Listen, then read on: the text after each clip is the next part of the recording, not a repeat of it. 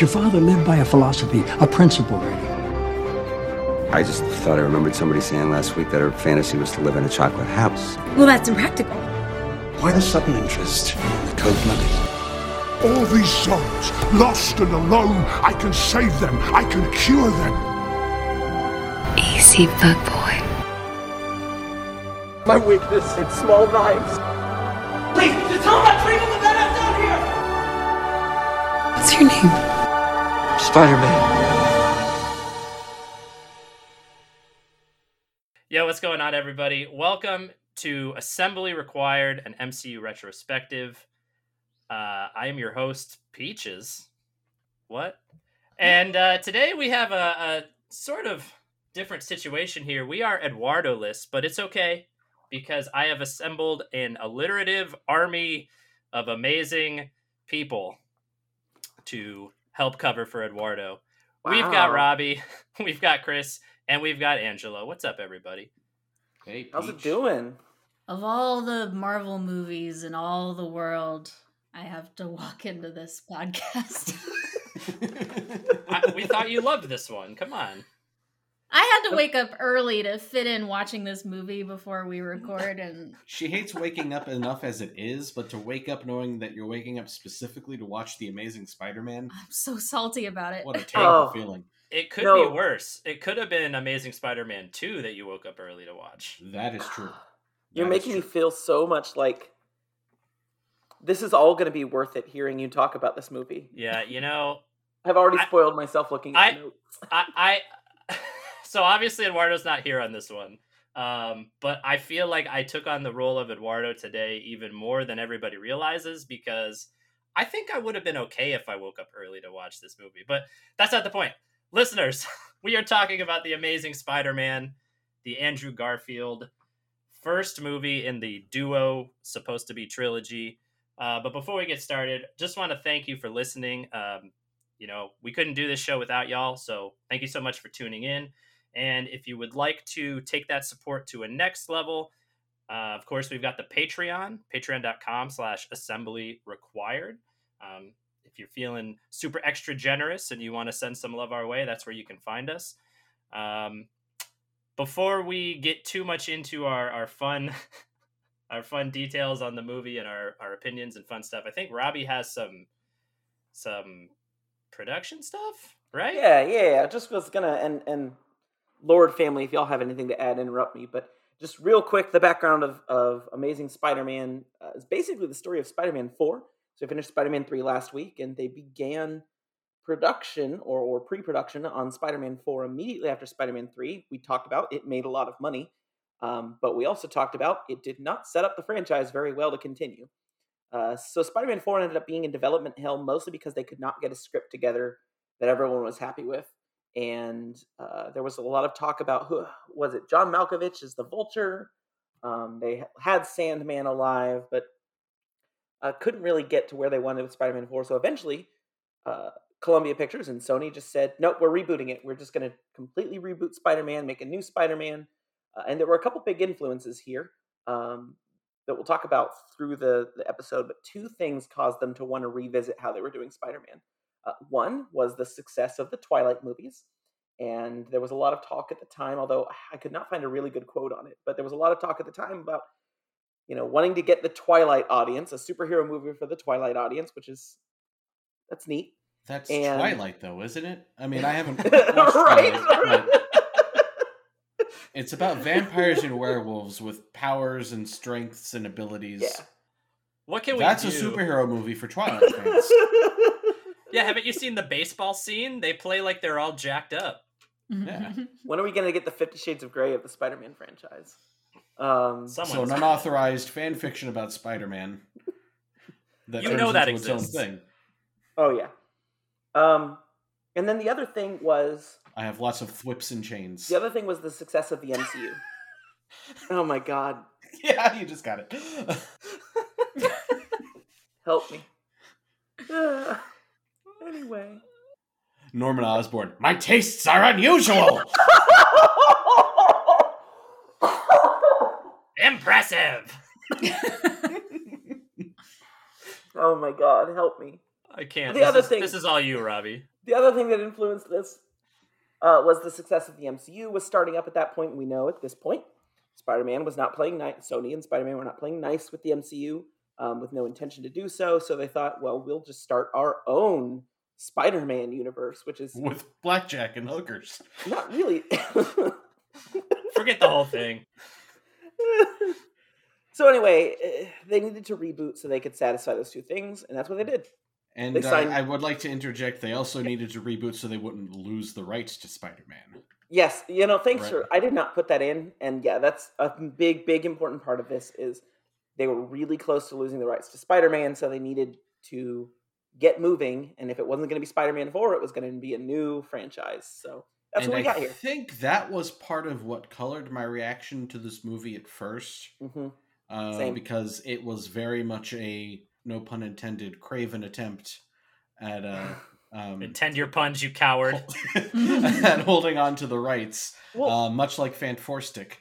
Um, yeah, agreed. And, and I feel like that's something that might come up as we talk about this. But that's kind of as I watch this movie, I'm kind of taken out of it because this movie just feels like a business decision. mhm. Um, a business decision with good actors, but a business decision.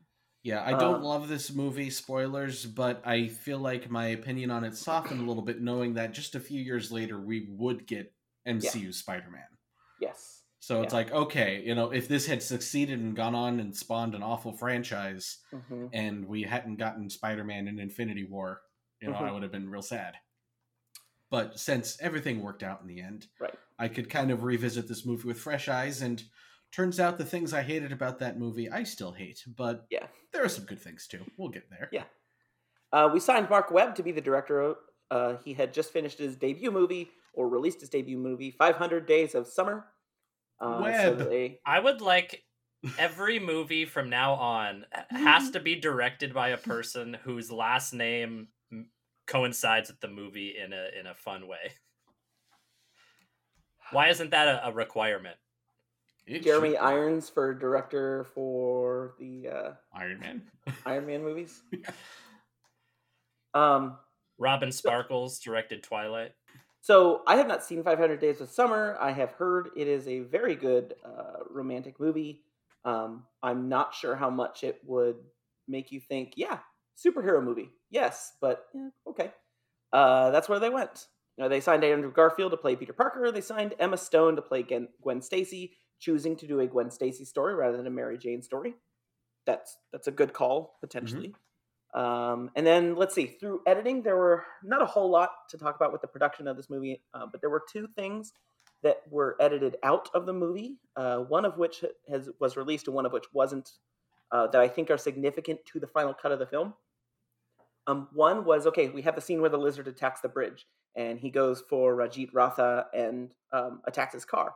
In the movie, we have um, Ratha gets out of the car, and we never see him again, and so it ends up being kind of weird.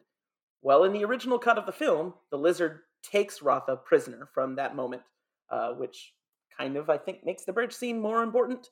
Uh, there is a scene, and this was used in the trailer. There's a scene where Peter then finds Ratha in the lizard's lab, and uh, Ratha says, "Did you think what happened to you was an accident, Peter?" Because there's this whole they're setting up this whole story where, uh, and this is something they've talked about, but where Peter's DNA was encoded to become Spider-Man once bitten by a spider. Uh, so that was supposed to be part of the plot. Is that the reason this worked on Peter is because it was supposed to, and this was all a, a big, complicated plan to test the the, you- the yeah go Do you know what? That sounds crazy when you say it, but if you think about that lab and when Peter Parker went into the room with all the spiders, what do you think the odds are that anybody that ever walked in or out of that room didn't get bit by a spider? There were so many in there.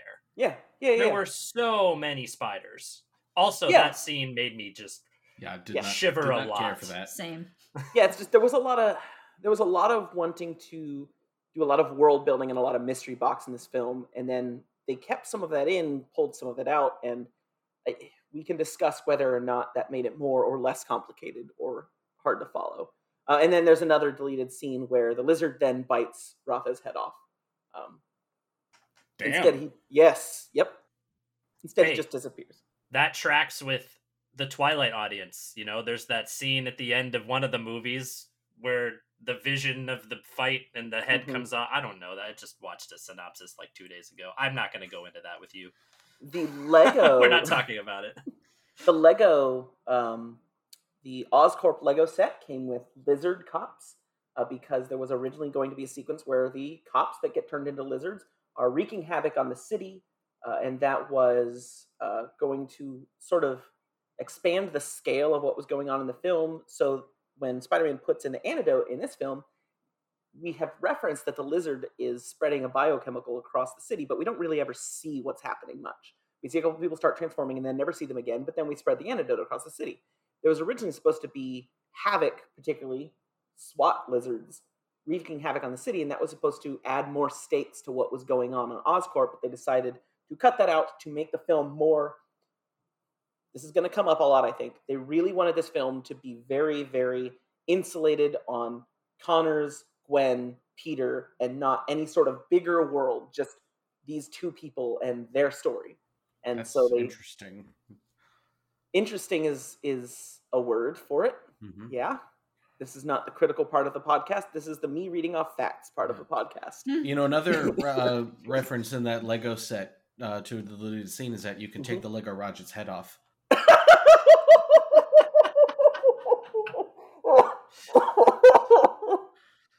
Okay. Wow, foreshadowing. That's an Easter egg. I heard. Uh, speaking of foreshadowing, anyone catch the, the the the super close zoom in on the clock tower when Peter and Gwen swing past it? Oh, okay, cool. Never mind. Oh, yeah, I guess it did. Uh, Yeah, yeah, that I never caught that. How could that be foreshadowing? Uh, okay, the movie was successful though. Released in 2012, um, it made 758 million. Okay, so that's less than any of the Raimi films, which I think is important. But it's also the highest-grossing reboot reboot ever. So good Still for it. to this day. Apparently, still. Although, yeah, yeah, yeah. Huh. So that's neat.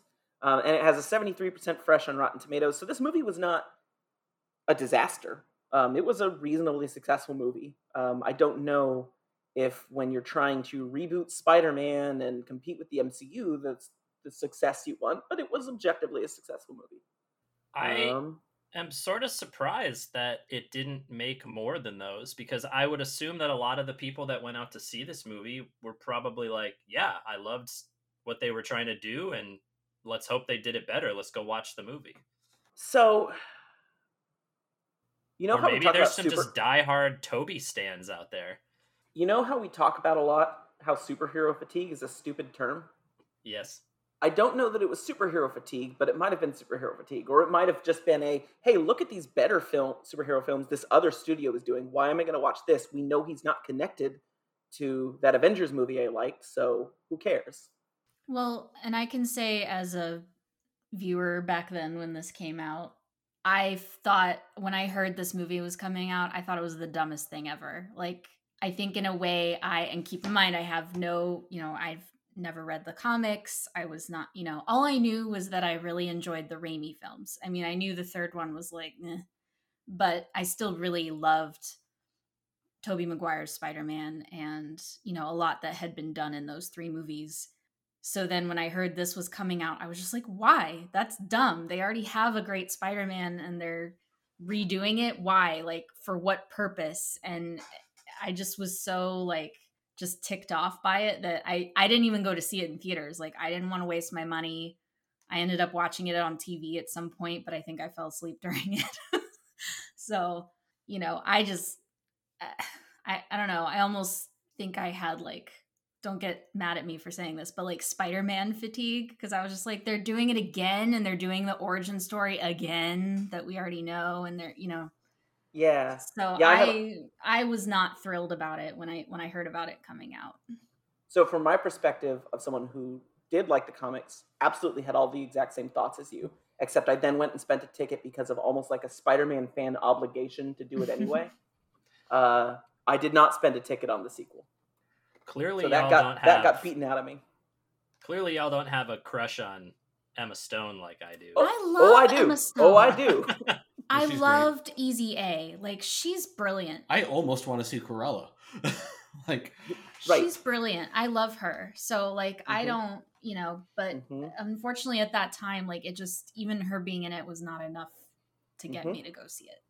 I guess it Agreed. wasn't that clear then. Okay, so yeah, oh, um, actually, one more thing to talk Yeah. about the production. Uh, Yeah. I think back when the uh, Sony emails leaked, uh, were leaked by North Korea. Right. Uh, weren't there discussions of possibly putting? It was either putting Avengers Tower in the background of this or Amazing Spider-Man Two, because I can't remember if this came out before or after Avengers. Because this was also 2012, I think it was Spider Amazing Spider-Man 2, but yeah, right. You're right. Yeah. did they want to have that vague, like, just in case connection to the MCU if they ever decided Yeah, to keep using Garfield? and it's a good thing that fell through, isn't it? Yeah. Yeah. I actually wanted to derail one more time before we got No, into the, the meat of this because I quickly browsed through the notes and I'm not seeing anything about it. So I'm just curious. Obviously, because this is a Spider-Man story, this is based on comics. But is there is there any like specific comic that you guys know of in general, specific run that this version of Peter is more based on? I think it takes a lot from, and I think they even admitted this, um, but I don't want to make up a quote. Just because he Um, feels so different. I That's why I'm think it. I think they took this very heavily from the first few issues of Ultimate Spider-Man. Mm. Um, if they, it feels a lot like their first few issues of Ultimate Spider-Man, right down to the Lizard's um, school attack feels a lot like the Green Goblin's school attack. Yeah. Um, yeah. I, I think they took heavily. I did read those a while ago, and you're you're And- absolutely right. I, I don't think I made the One- connection then, Right. but One thing I did see is they talked about this Gwen Sta- This is weird. This Gwen Stacy is Ultimate Mary Jane. Um, and absolutely, this Gwen Mm-hmm. Stacy is Ultimate Mary Jane. Um, which is Like- it's fine, whatever Like it works. cop dad situation or Uh, no, not the cop. No, that not the that's cop Gwen. Stacy. Yeah. okay. Just the personality, her high school relationship with Peter. Um, it, it- it feels very much like the Mary Jane and the Mary Jane Peter Parker relationship in Ultimate Spider-Man is done better than this. It's a fantastic part of those comics, but that's what they were going with. They were going for, and, and they even said this. They're they took 1960s uh, Gwen Stacy artwork and put 2000s Mary Jane personality into that artwork, which is whatever. I'm not complaining. That's just what they did. Coats of paint. Got Yes. it. Yeah, Ro- Robbie never complains about them changing Mary Jane's personality. Anyway, um, I have a question actually about Peter Parker's parents. hmm Peter Parker's picked a parent's pepper. Yeah.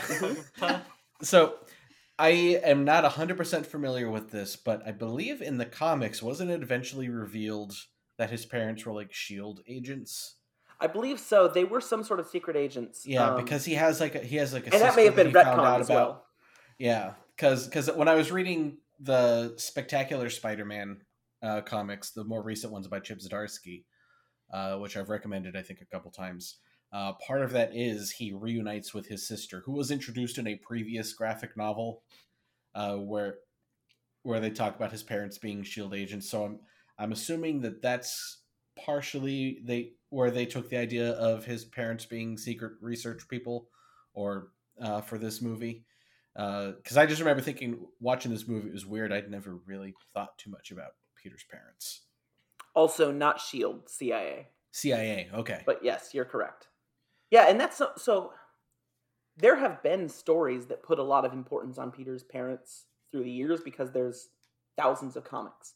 Um, but that was something this movie did different, which was how much importance in this small story Mhm. um, it gave to Peter's parents. It gave them a lot more importance than is typical in the mythos. I kind of liked it. All right. and I have one more derailment before we get started. No, you don't. You have many. Derail us, bro. Did you know that once um, a giantess named Skadi approached the Norse gods, and uh, her her father had been slain by the Norse gods, and she demanded vengeance.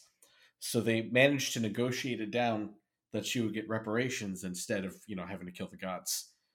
So the first was she got to choose her, uh, whatever husband she wanted, but she had to pick him by his feet alone. The second was memorializing her father's eyes in the stars. But the third one was that they needed to make her laugh. They tried, nothing could make her laugh, but then finally, our hero Loki showed up and he brought out a goat. He tied a rope to the goat. He tied the other end of the rope to his testicles. And he played tug of war with that goat. The goat screamed, Loki screamed, they were in pain. Loki fell down, it made the giantess laugh. And so that's your Norse mythology fact for today's Spider Man episode. Well, that about wraps up this episode. So I, I really hope that we see this I love that. in Loki, the Disney Plus series coming up soon. Well, he might time travel to that period. Yeah. Who knows? All right, let's do this. Let's do this. So, Amazing Spider Man 2012. Getting right into it, we don't have a long credit sequence. What's happening? We learned something, uh, but we're going to open. It was still full of webs, though. It was. Not just the webs. director credit. Mark Webb, CGI Webs, not Madame Web. During a game of hide and seek, young Peter Parker finds his father Richard's office broken into. Egad. Richard frantically erases his work, somehow having to do with spiders, and he and his wife Mary take Peter away to stay with his Aunt May and Uncle Ben. I'm saying this is how the new Tomb Raider games begin, I think, as well. With Richard Parker. Well, with her father's office being broken into while she's playing hide and seek or something like that, right? You played it, I didn't. Maybe they took Uh, inspiration. I think she kind of walked in on him like committing suicide. Well, what she thought was committing suicide. Oh, that's different. That's way different. Okay. Oh no. Flash forward to high school. anyway. Peter Parker, where he is a photographer for the school news. He stumbles upon Flash beating some kid up and refuses to take a picture of it. Good for you, Peter. And eventually, classmate Gwen Stacy stops the fight, and the two connect afterward. What a nice thing. Still living with his Aunt May and Uncle Ben, Peter helps Ben repair a leaky AC in the basement. And when he does so, he finds a briefcase belonging to his long lost father a photo of Richard Parker's associate Curt Connors with the briefcase. He also finds hidden research of his father's. With Uncle Ben's help, tracks down information about Dr. Connors, heading to his employer Oscorp for information. Curious. At Oscorp, Peter pretends to be an intern to get into a tour led by Gwen. Was Ricardo? Yeah, where's your name tag, bro? They're introduced to Connors, who explains his research into cross species genetics to progress medical science, including hopefully to regrow his missing arm. After You know, an awkward. Uh, two things. It's really weird that the he calls himself the world's foremost herpetologist. The world's foremost herp- herpetologist would not be working at a biotech company. be working at a university or like a zoo or something or a reptile house. So that was weird. And uh, you know the special effects that they used to uh, make his arm make it look like he didn't have an arm. Mhm. Uh, that's actually an ancient technique that was passed down through song. The green sleeves. Help. I expected at some point somebody to say a reptile dysfunction. I did not expect anyone to say green sleeves. uh, after an awkward conversation, speaking of awkward conversations, with Gwen, Peter follows an executive carrying symbols that match some of his father's paperwork. Ooh. He stumbles into a lab where he finds machines making small cartridges of tensile strength spider web like material and a room full of nightmare fuel and spiders, and one of them bites him on the back of the neck. Ugh. It's- ugh, I don't want to think about that scene anymore. on the subway ride home, Peter starts to manifest his spider like abilities. We've talked about several times uh, enhanced strength, agility, wall crawling, Peter Tingle. Uh, ripping off the bar on a subway and accidentally smacking 12 people in the face with it. I You thought this scene was actually kind of fun. Yeah, it's funny, is. but like none of those people were actually bad guys. Right. Peter Yeah. is in the wrong. Peter, granted, it's an accident, but but Peter rips a woman's shirt off on the subway. Like he's in the wrong in this story. In this We- oh yeah, we're yeah, gonna- yeah. We're gonna talk about it, but at this point, I still like Peter, and although Mhm. he is he's accidentally like beating the crap out of all these just subway denizens. Every Mhm. time he hits one of them, he's like, "I'm sorry, I'm so sorry." yeah. But it's weird that some of his spider sense reactions are to attack them. Like a lot of cases, he's dodging, but a couple times I noticed um, a guy like lunges at him to try and stop him from hitting people, and he does a flip and then kicks him. Like, why'd you have to kick him? Why wouldn't you just avoid him? That's a good point. Kind of weird. After the struggle with his abilities, Peter goes home to the home of Curt Connors and introduces himself. Connors explains that his research has come to a standstill since Richard disappeared, and he apologizes for staying away from the Parkers since then. Just, I guess, kind of weird because they weren't really that close. Yeah, realizing the realizing the spider that bit him was part of the cross species genetics program. Peter shows Connors the solution to the algorithm that has caused his dead ends at Oscorp. At school, Peter humiliates Flash. Oh, I hate this scene. Mhm. Humiliates Flash in basketball practice. And if Eduardo was here, we would make you say, Shaquille O'Neal's the backboard. I guess I also just read whatever's on the teleprompter. Eduardo, we need a sound clip of you saying Shaquille O'Neal's the backboard, please. Get on that. Peter's called by the prin- into the principal's office with Uncle Ben, causing friction between the two. He one- runs into Gwen afterwards and really awkwardly, also successfully asks her on a date after Yeah, how did that work? leaves. Makes no sense. They don't even actually say words. They just. Yep. So do you want to? Mhm. Maybe we can, Chris. I feel like And then, real I'm quick, just gonna pass first this date to ends you. up being dinner with her parents. Yeah, that's Uh, okay, uh, which uh. is which is normal, possibly in high school. In high school, that kind of makes sense because, like, what else? If you don't, if you don't have a way to get around, or you live in a huge city, and you know your dad's a cop and probably wants to interrogate all your boyfriends, what else are you gonna do? Chris, take it away. You've got some thoughts about high school drama, and it's playing out pretty well so far in this. Movie. Yeah, you know, the, the there are things about this movie that I do like, and and I think Andrew Garfield and Emma Stone play off of each other well. I think they had, you know, good chemistry and all that. It and I almost would like to see a version of this movie that's not Spider Man at all. No superheroes, just you know, a high school drama. I mean, it wouldn't be my kind of movie, but I think that they would have done a good job if they this had been like a high school romantic dramedy about Andrew Garfield's character and Emma Stone's character. We won't call them Peter and Gwen in this alternate universe. You know, because you know, those parts are, are done pretty well. And it looks like they were trying to go with, and I think this is why they got a guy who was most famous for directing a romantic comedy uh, to direct this movie. They were trying to find that balance of a Spider Man movie with high school issues as well, meeting your girlfriend's parents and all that kind of stuff. And I don't think they necessarily pulled it off. And I think it's interesting that Spider Man Homecoming came along just a few years later and they uh they did.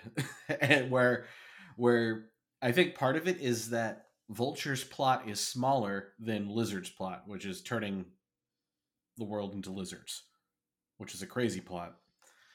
They actually in in especially compared to other MCU films and other superhero films in general, Spider-Man Homecoming is about Spider-Man stopping a crook. He's a he's a guy who's trying to steal stuff. Granted, he's got flying wings and he's trying to steal from the Avengers, but it is still Spider-Man trying to stop a gang, you know, a gang of thieves. And having that bit of a smaller scale allows you to really feel like the high school issues of oh i have a crush on this girl and i'm not doing well because i'm being distracted by my spider-man duties uh, and, I, and i'm messing up school because of this i'm letting down the academic team and all that other stuff uh, it it feels almost like an equal footing uh, part of the same story uh, where as this almost feels like in some places two stories stapled together and i know we talked about this on the homecoming episode but the reveal that his girlfriend's dad is also the bad guy is the perfect way to link those stories. And in this the reveal that the his girlfriend's mentor is the bad guy doesn't quite work as well.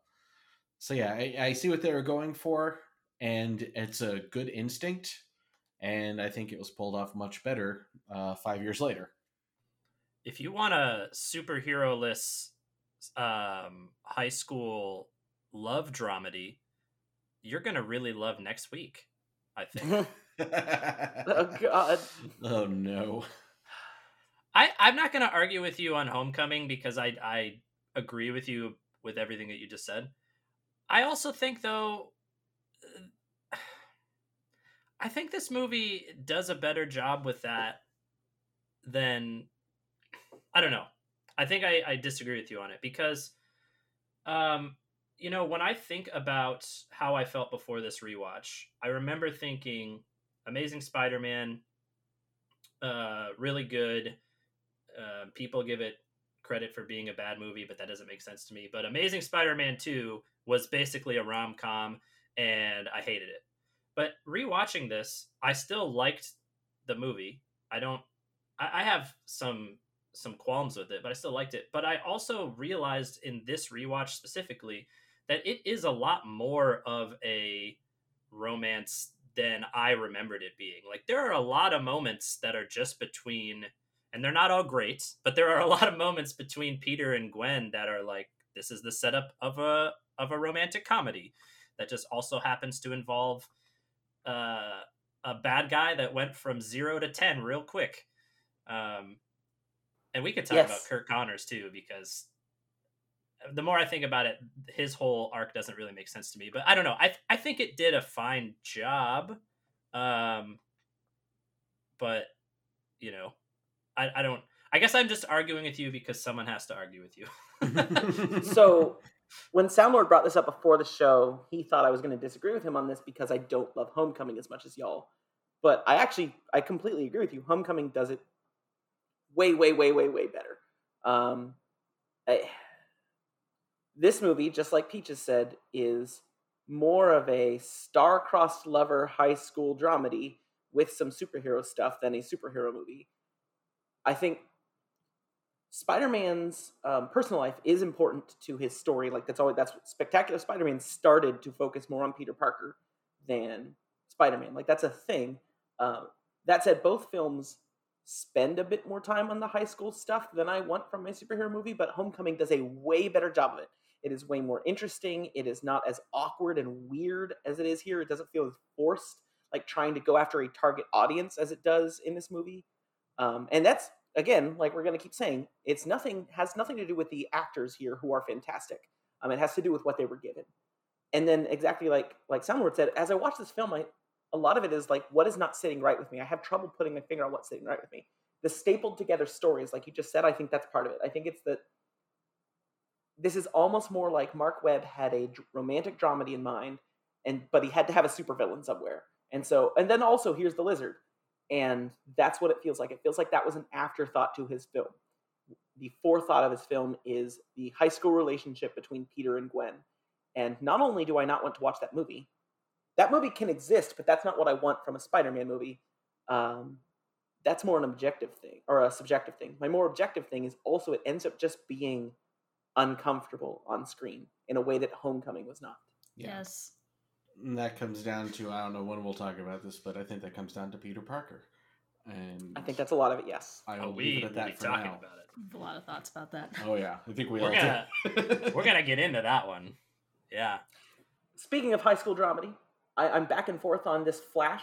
We talked about in other episodes, like how accurate we've been about Flash. This Flash just being a straight up monster is not accurate. But then, then at the end, when he starts to get along with people and is a Spider-Man fan, that is kind of accurate. I don't know. I'm torn You on know- this Flash, but You know those images where you t- you have one face on the left and a different face on the right, and you like Mhm. watch the transformation of one face to the other face. I thought you were That's like this movie's Flash Thompson. Like he starts off like the Flash from the Raimi films, and he ends up like the Flash from the Yes. Tom Holland films, Mhm. and it's all done in the same movie. And Mm. that's Right. what that's why the basketball scene is so uncomfortable to me because he starts off a complete jerk, like a bully.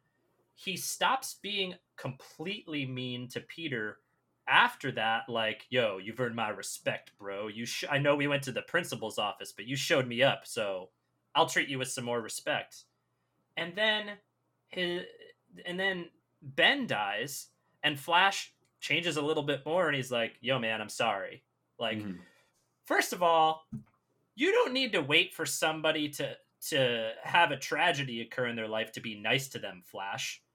That's but also it's like his character is changing and then by the end he is exactly like you just said, Robbie. He's Mhm. like homecoming Flash, where he's like, Mhm. ah, the ladies love Spider Man. I'm wearing his jersey. Doesn't wear a jersey. Which, by the way, is one of my favorite defining traits of core Flash, uh, of source material Flash Thompson, is hates Peter Parker. Doesn't hate Peter Parker, but is annoyed by Peter Parker's existence. Loves Spider Man. Really like that that made its way to the MCU because that is one of my favorite, and they, they kind of hint at it here. yeah, we're gonna go back to that basketball scene too. That's ugh. Mhm. I don't want to. I'm gonna talk about it, but I don't want to talk about it. So after the awkward asking Gwen on a date, maybe Peter meets with Dr. Connors after work and testing his father's algorithm. They are able to use lizard DNA to regrow the legs in a mouse. Good old Fred and Wilma. So distracted by the work with Connors is Peter that he hangs up on Uncle Ben when he calls to remind him to go and pick up Aunt May. It's The two- starting. Yeah, here we Mhm. go. Here we go. The two get into a fight when Peter returns home. Ben gives the great power slash great responsibility speech, this time explaining it was Richard Parker's philosophy. Peter angrily storms out of the house, smashing the shit out of the door, Mhm. and Ben follows. When Peter stops to buy milk, he's short by two cents. Harassed by the cashier, uh, you can take a penny, but or you can leave a penny, but I guess you can't take a penny. What are those there for? Uh, when another to- man, You have to spend ten dollars before you can take a penny. what a strange policy. I kind That's of agree. pol- that's just a policy that's meant to discriminate against poor people, but uh, we won't get into that right now. yes, and we could, we could. Yeah. Uh, another man tries to rob the store, and Peter says it's not his problem and keeps walking. As the the thief makes his getaway, he stumbles and drops his gun right in front of Ben. Ben tries to pick it up, but is Why? shot. I. Okay. He's shot in the ensuing struggle and found by Peter, and he dies in front of his emotional nephew. Okay. I like this Uncle Ben a lot. I think that this Uncle Ben, as much as I liked him in the Raimi trilogy, I think he is played better in this movie. I think he does the parent figure a lot better. Um, you know, he's he's supportive of, of Peter, but then he tries to give him some tough love. Um, I even like their fight a little bit more because when Peter lashes out at Ben, he doesn't say like stop trying to be my father. His his problem isn't with ben because he knows that ben is trying to do that for him. He's trying to be his father figure. But peter instead says you know if that's his philosophy where is he to teach me? You know How come like you don't want me, man? yeah like like it feels very much like yo ben i'm not mad at you but what you're saying right now is kind of messed up because if my dad wanted to teach me that he he could have stuck around. You know like i get that. All that being said watching this scene again has kind of made me re-realize that I am a fan of them skipping this origin in the MCU. I, you know, there are probably still some people out there that would have liked to see it, but other than just literally the coat of paint, I shouldn't say literally because that's not true. Other than the coat of paint, the figurative coat of paint, this scene is almost a one to one with the one in the Raimi film. Like the the sequence, other than the setting, is exactly the same. Peter lashes out at Ben, and then he goes off to do something that turns maybe a little morally questionable, right? Like, not that Peter was going to steal the milk, but the thief grabs the milk and throws it to him, and Peter knows he didn't pay for it, and he's walking out of the store with it anyway. So we're counting it. Um, he even has a moment with the person that has wronged him where he Marvel callbacks them. In the Raimi trilogy, he's like, I missed the part where that's my problem when the wrestling manager said that about his money. And when the store clerk is like, that's not the policy, that's how Andrew Garfield responds is sorry, that's not my policy. So even down to the dialogue there, Peter has the opportunity to stop the bad thing, the hashtag bad thing, but is angsty about it and he doesn't. And so Ben pays for this mistake with his life. It's exactly the same story. It's it's it's just in a different movie. And maybe it being almost exactly the same is um maybe the uncle ben relationship is is obviously it is but it's so important to be done this way that they had to make it the same um but there's you know there's so many spider-man comics. I'm sure the way that ben dies in the comics is not the same every single time. That being said i just i i wouldn't have wanted to see this a third time. I Mhm. i i like the approach better in the current mcu as much as I I like this scene because I think it's effective, I am I'm just appreciative that they decided no, listen, people know how Spider-Man started being Spider-Man. People already get it. You don't have to spider splain this to them.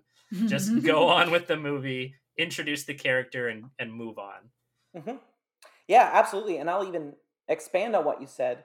It's not just not wanting to see Uncle Ben die again and not feeling the need to see Uncle Ben die again, but also, despite the fact that we're breezing through the notes here, we're well into this movie and we are still setting up Spider Man. Mhm. And that just means that we have less time, unless you want a four hour movie, to have superhero, supervillain stuff. That's uh, which I guess maybe this movie's not interested in anyway, but that's a side note. Is we are not getting a Spider Man story. We are getting a rehash of the origin story, and it just feels like everything at the end gets compressed because we had to do all this stuff already again that we know. And so I think you're completely right on that. And, and I feel like I need to kind of clarify something because this has come up since we did our homecoming episode. I agree on that. I did not need to see Uncle Ben die again. I did not need to see all of this all over again in the MCU. I it is 100% 100% something I can get behind. My only concern is that it's also not really referenced in the MCU, kind of in um, Civil War. And other than that, his father figure is Tony Stark. Great power, great responsibility never comes up in the MCU. And that's it's not so much that I need all of that rehashed, it's that this core thing about Spider Man is kind of not there in the MCU. Although I also don't think it's handled perfectly here because it becomes Richard Parker's thing that Ben says, not Ben Parker's statement. And that miffs me a little bit as well because that's a core part of the Uncle Ben character is that he's the one that taught that to Peter. Uh, because this movie really wants Richard Parker to be a big part of its story. Um, that said, I completely agree. Martin Sheen is an incredible Uncle Ben. Isn't sorry, and Mhm. this derails a little to the MCU version, but isn't Tony saying to Peter, "If you're nothing without the suit, you shouldn't have it"? Isn't that kind of It, great it power, re- great responsibility? kind of Yeah. is, yes. It kind of is. And I- I, will add on to that in Civil War, Peter says to Tony, Yes. Yeah, "You Civil can do the things I I do I can do, Mhm. But you don't. and you don't. The bad things that happen happen because of you.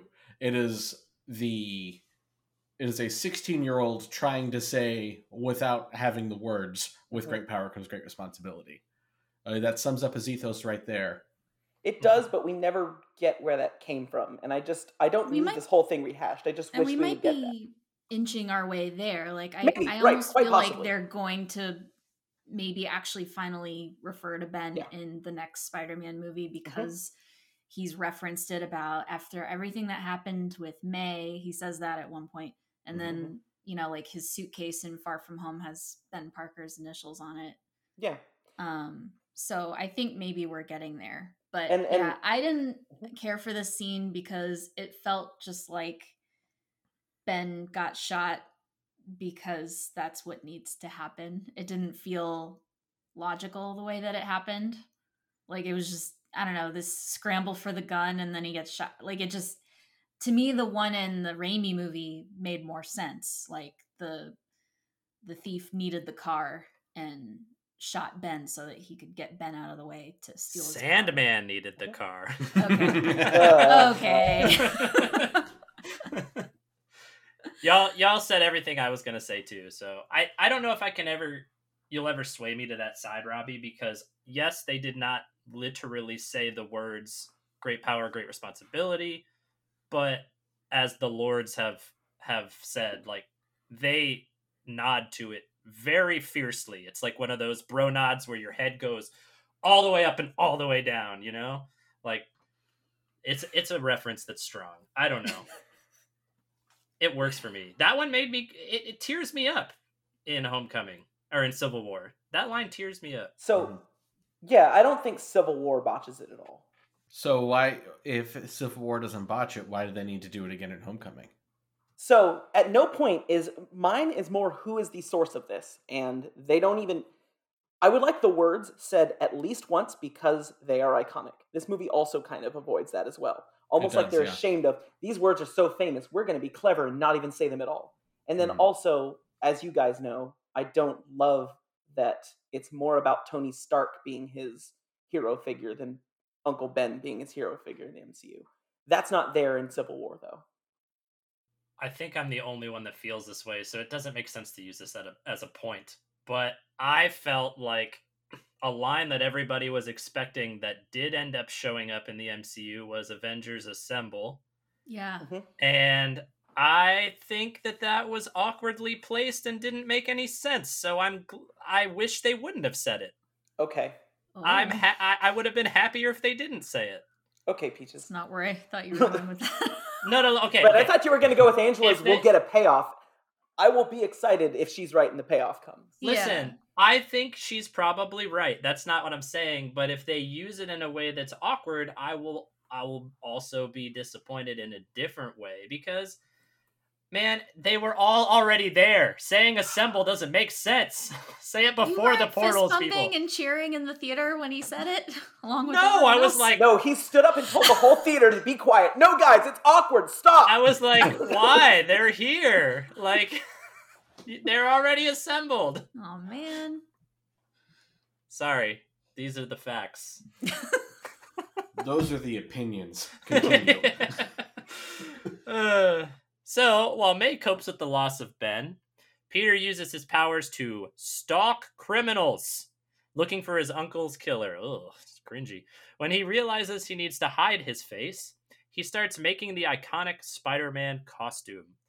Researching the spider web he saw at Oscorp, Peter uses it to create non organic web shooters, big fan, and mm-hmm. learns how to swing, and uses them to web up targets for the police. Something happens in this montage that I need to point out. Mhm. He's eating some Chinese food. He throws the Chinese food in the trash, and it perfectly lands box, one chopstick, two chopsticks. And the score Mickey Mouse is it. Uh, we've talked about Mickey Mousing, I think, on the show before, where the score punctuates movement on the screen.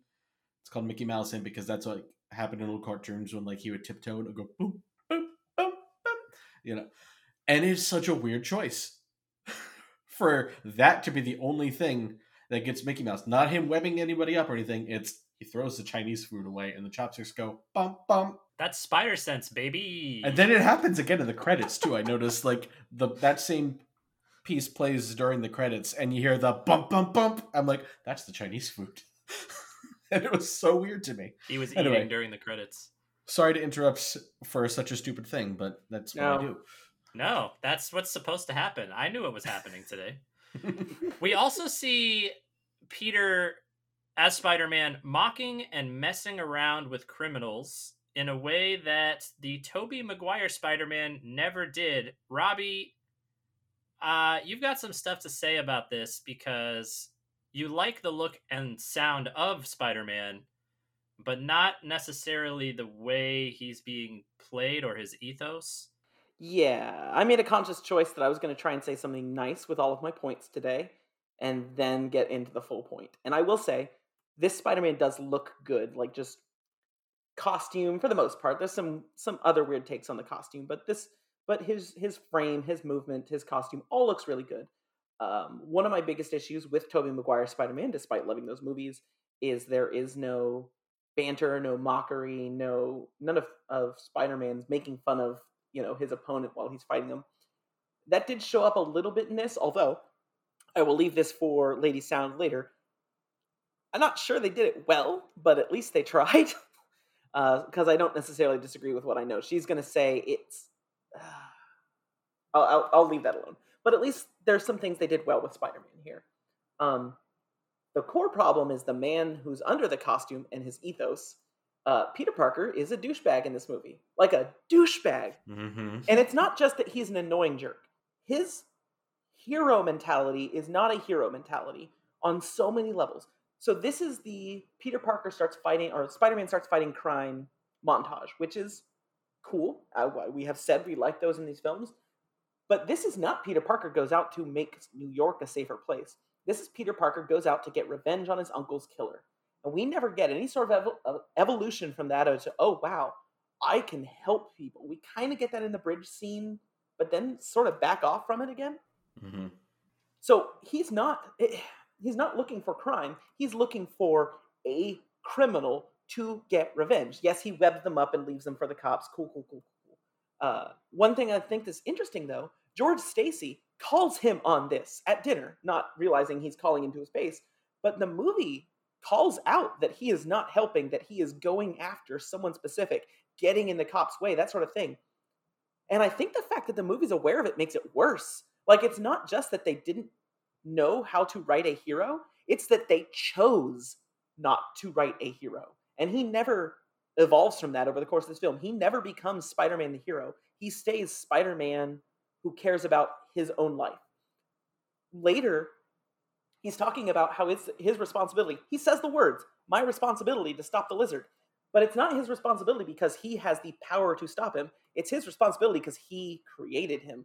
It, it is still about Peter Parker doing things for Peter Parker and not at all about Spider-Man doing things to help. It, it, mm-hmm. It's and then at the man, the end of this movie, the end of this movie is prom- making a promise to a dying man, and then and and uh, first off, let me say it is believable that a teenage boy would not keep this promise. I'm not saying it's not believable, but I am saying it's not heroic that he then breaks the promise. And not only is it not heroic, not only does he break the promise to the dying man, but it's the last thing that's said in the movie is I'm terrible at keeping promises. And that's played as a happy, good moment. It's an understandable moment, but he is, we are cele- meant to celebrate at the end of this movie because it's because of star-crossed high school lovers that he is going to break a promise that he made to a man while he dies. Again, understandable, but not, you know, ethical, good, heroic, not great power, great responsibility. Um, somewhere there's a cross section of Maguire, Garfield, and Holland that is the perfect Spider-Man. Each of them, and really I should say each more the writers they had. Each of them had because I, I, think they're all tremendous actors, uh, and actually I think Garfield might be the best actor of the three of them. So it's more about what they were written. I, I, Tom Holland hasn't done enough for me to be sure yet, but um, he's done more than okay. I don't want to derail you. Never mind. Keep going. In a movie that is not Spider-Man, ever. Um, okay. The cross section. There's a cross section of the three of them that is the perfect Spider-Man. I think Holland gets the closest, but that's a side sidebar. The point is, each of them does something well, and I wish that I had the amalgamation of what they did well. But this one, he looks good, he moves good, he sounds good, but he is not really a hero. He is not necessarily bad, a terrible person. He's not a villain, but he is not helping out of a sense of responsibility and um, moral uh, moral need. I just want to point out real quick though that even in the Raimi trilogy, Tobey Maguire's Spider-Man starts off after his Ben incident pursuing the man and literally kills him. Yes, but that's not where the movie doesn't end with him at that point. I know. Yeah, also, he, he doesn't. He doesn't literally kill him. The guy falls out of a window. But yeah. Well, he wouldn't and, have and died he like he learns his pursued. lesson right there yes. about the you know he remembers with great power comes great responsibility, and that's when he mm-hmm. decides mm-hmm. I need to use mm-hmm. these powers for good. Yes. Yeah. Which Correct. is where Andrew Garfield does not get. Yes. I Correct. agree with that. You know, Angela and I were talking yesterday uh, in the car about seeing movies in theaters and remembering how you felt in certain scenes. And I brought up that there was only one moment I could think of in film where I saw a movie and a, a moment I disliked so much happened that I remember exactly how I felt when it happened. And I was wrong because today, watching this movie, I remembered a second, and it was some, pro- uh, some uh, you know promises you can't keep or the, uh, whatever. Uh, no, don't make promises you can't keep, Mister Parker. Those are the best kind. That's what it is. All of a sudden, I had a sense memory of being in the theater and just going, ugh, because I hated it so much. And that completely tainted anything that I might have liked in the movie up to that point, in the two hours before, because there are things I like. I think the early May, Ben, and Peter stuff is mm-hmm. actually really good. Agreed. I thought the scene where he's finding out his powers on the subway, where he's messing up and apologizing to everyone, I thought that was funny. There are plenty of things I didn't like in this movie as well. But with that being the thing that the movie leaves you with, setting aside the weird mid credit scene that makes absolutely no sense, which I'm sure we'll talk about later, like that being the message that the movie leaves you with completely tainted the rest of the movie for me.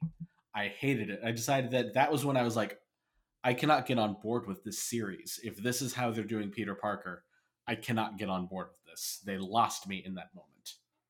And George is right. Like, and you know, in that moment, uh, some of the audience probably doesn't know, but even before Spider-Man Two or Amazing Spider-Man Two came out, we also know that George is right. We know that in that moment, he is making the decision that will get Gwen Stacy killed. Yes, It's- yeah. which that- is it, knowing that, that, Yes. that, like, okay, they're probably going to kill Gwen Stacy in the next yes. movie. Mhm.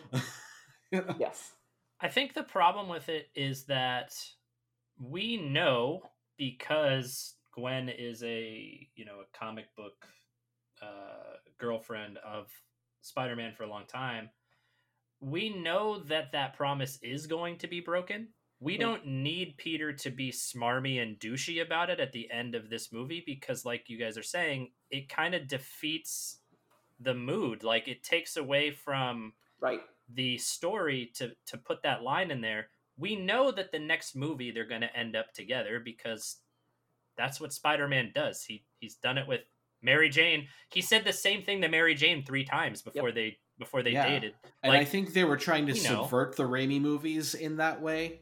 But the thing is, what the Raimi movies did really well is in Spider-Man Two, she said, "Let me make my own choice." Yep. You Mhm. know, you know, give the woman some agency in this. I feel like I should shut up so Angela can talk now. What? Should agency I talk go now, or do you want me to wait? Go, please go, you please. talk whenever you want Well, no, but uh, first of all, Robbie kind of already said my exact first sentence I had written down, and even though the grammar is wrong in this sentence, I stand by it. Peter Parker and Spider Man are a complete douche in this movie. I've are douche, and I've- so are he. I've heard countless times, even from Chris, that oh well, Tobey Maguire's a better Peter Parker, but I think you know there are ways like Andrew Garfield's actually a better Spider Man than Tobey Maguire, and I just feel like y- there's still one person. Like you can't have one without the other, and I just think Tobey Maguire was the better package um, of the two, and like there's just sort of a and this goes for tom holland as well there's sort of like a shut up. There's sort of there's sort of a like je ne sais quoi kind of doofy geeky lovable charm that peter parker has at least in my opinion but as someone who hasn't read the comics like as like movie peter parker i feel like that's what a quality he should possess and and Andrew Garfield's Peter Parker just doesn't have that. Like I just never he's a good-looking guy and I don't feel attracted to him at all in this movie. Like you know, whereas like Tobey Maguire is like, "Oh, he's so cute." Or like, you know, Tom Holland same thing. Like he's he's adorable. But like Andrew Garfield, like he just he's so his Peter Parker, I should say, is so unlikable, so I think he treats Aunt May like shit. Like you don't ever really see their relationship. Mhm. Like so it makes it hard to to value kind of his relationship with with Aunt May and and with with Uncle Ben. You know, and I feel bad for Sally Field because she barely had anything to do in this movie. It Mhm. could have been anyone playing Aunt May. Like it didn't have to be Sally Field because That's why j- Pete there's just just so her. little for her to do. i know who it is now and for some reason, I don't know if this was an acting choice or the direction he was given, and kind of going off of the notes Robbie had earlier, maybe this is the direction he was given. But Andrew Garfield, played Peter Parker just in this really like uncomfy way, like the way that he flirted with Gwen was just it made me uncomfortable. Like I wasn't watching it going, "Oh, that's adorable. He's so awkward. He doesn't know what to say." Like I just watched it feeling really like and it reminded me of the way Kristen Stewart plays Bella in the Twilight movies, you know, where she just keeps kind of shaking her head and she, she's like muttering her words and just kind of like, I, I you know, uh, and like she can't form complete sentences. And that's exactly, you know, that interaction between him and Gwen when he's trying to ask her out. And the executive's like, we need a Twilight Spider-Man where he can't complete any of his sentences. like it just was not there was nothing endearing about it and and it made me like Gwen less because when we see her in the beginning she seems very like cool and collected and you know really smart and top of her game you know great boots. yeah great boots Yes, great boots. and just the way Andrew Garfield is Yes, I said boots. Okay. T. it makes you wonder Booty? why she falls for him like i don't i don't buy it her falling for him because i don't feel like he earned her falling for him right, she just does, and we never see a moment for why. Yeah. yeah You know what? First of all, I want to say because I I I now don't think I will get to say this. Robbie has it written in the notes for me to segue into this discussion with Angela by saying, uh, "Angela, discuss how Peter Parker here is a creepy Twilight character." So I just wanted everybody to know that. I I I also is. I plan on dogpiling on Peter too, and I was gonna do it later, but what the hell? Let's just go now because I it, man. agree with you, like entirely, except for maybe the relationship with Aunt May. I don't think he's that rude to her. Um, he remembers the eggs in the end, you know, like he brought her the eggs. Come on, That was is a nice kind of moment. a sweet moment. yeah. Yeah. I But don't know if it okay, makes up for everything else, but here's here's my problem is you start off liking peter as peter i i for a good majority of the first half of the movie other than the basketball scene. Um somewhere along the line though this is my problem with him. He gets like too suave. Like he is supposed to be uh like an outcast like uncomfortable talking to people in general, especially women that he is attracted to. And at one point, he just turns completely into, "Hey, babe, let's kiss." Like gets it's bitten and becomes suave like a spider. yeah, it's it's totally weird. Like there's the scene where um he ha- he has one of his I think it's after the scene where he fights Lizard in the sewer and he shows up at Gwen's house in the Spider-Man suit. He's got the cuts. And in one point in the dialogue, Gwen calls him Bug Boy. And I was like at this point while I was watching the rewatch, I was like kind of looking at my phone and the movie back and forth a little bit and I swore that she called him a fuck boy. I thought she said fuck boy to Peter Parker. And the the problem is that it didn't seem out of line. the problem is not that I misheard. The problem is I misheard and it didn't register as a problem. Um, And and that burst of confidence that he gets as Spider-Man, I think should stay as when he's Spider-Man because that is when he's in his element and confident and cool and collective and quippy and maybe suave as Spider-Man, but it's weird that it translates to Peter. I also want to say for the record, we haven't really talked about this that much or maybe even at all. I thought that I hated the skateboard stuff um, going back to watch this movie again, I don't actually have a problem with the skateboarding thing anymore. I think maybe they have too many scenes where he's just carrying it around with him for reasons How do you unbeknownst. do, fellow kids? It's yeah, it's almost like he's um I don't remember his name, but that guy from Ed, Ed and Eddie who has a plank as a friend. Johnny. Johnny. It's almost like he's carrying plank around. Um, because I think I think at the time we talked about in uh, the last episode or or one before it, I don't remember how Tom Holland kind of depicts what a nerd would be like in the late 2010s. I think this does an okay job of representing what maybe an outcasted person might be like in the 2010s other than the complete douchiness that takes over Mhm. halfway through the film I so I don't the- think. Yeah, I don't have a problem with skateboard- skateboard. Most To me, it felt just like a very forced prop. Yes. Oh, he's an outcast. Give him a skateboard. yeah. right. like it just, I don't know. It didn't feel necessary. It just felt like a device to make Mhm. him seem more how they wanted him I- to seem. I feel like that was kind of their gateway, and and I could be way off on this, but I feel like it was kind of their gateway to show like, yes, now that he has the spider powers, he is more agile and strong and whatever. But he was already kind of athletic before because he was good at skateboarding. Like he does a lot of parkouring, Peter parkouring in this movie. and I think I think parkour would be a skill that maybe you don't get when you get bit by a spider. I think maybe that's something that you already are kind of agile with, and then it is enhanced. So I, that kind of feels I like think that why. I think you're right because when he first when he does his first web swing, the way he stops on that chair is the same way you stop a skateboard. Mhm. So I Mhm. think they were trying to make that connection that he already has a little bit of agility, a little bit of uh, coordination from his Right. skateboarding that he transfers into like his web swinging and Spider-Man aerobics. I Yeah. think that's what made his Spider-Man even more boring to me though because he already seemed a little bit athletic and coordinated before he got bit whereas like Tobey Maguire's Peter Parker was very clumsy and not strong at all and you know just complete polar opposite of what he became after he got bit and that's what made the transformation so much more exciting Right. I think that's fair. Yeah, because Tobey struggles with, wow, I have, I am powerful now, whereas Andrew Garfield is like, cool.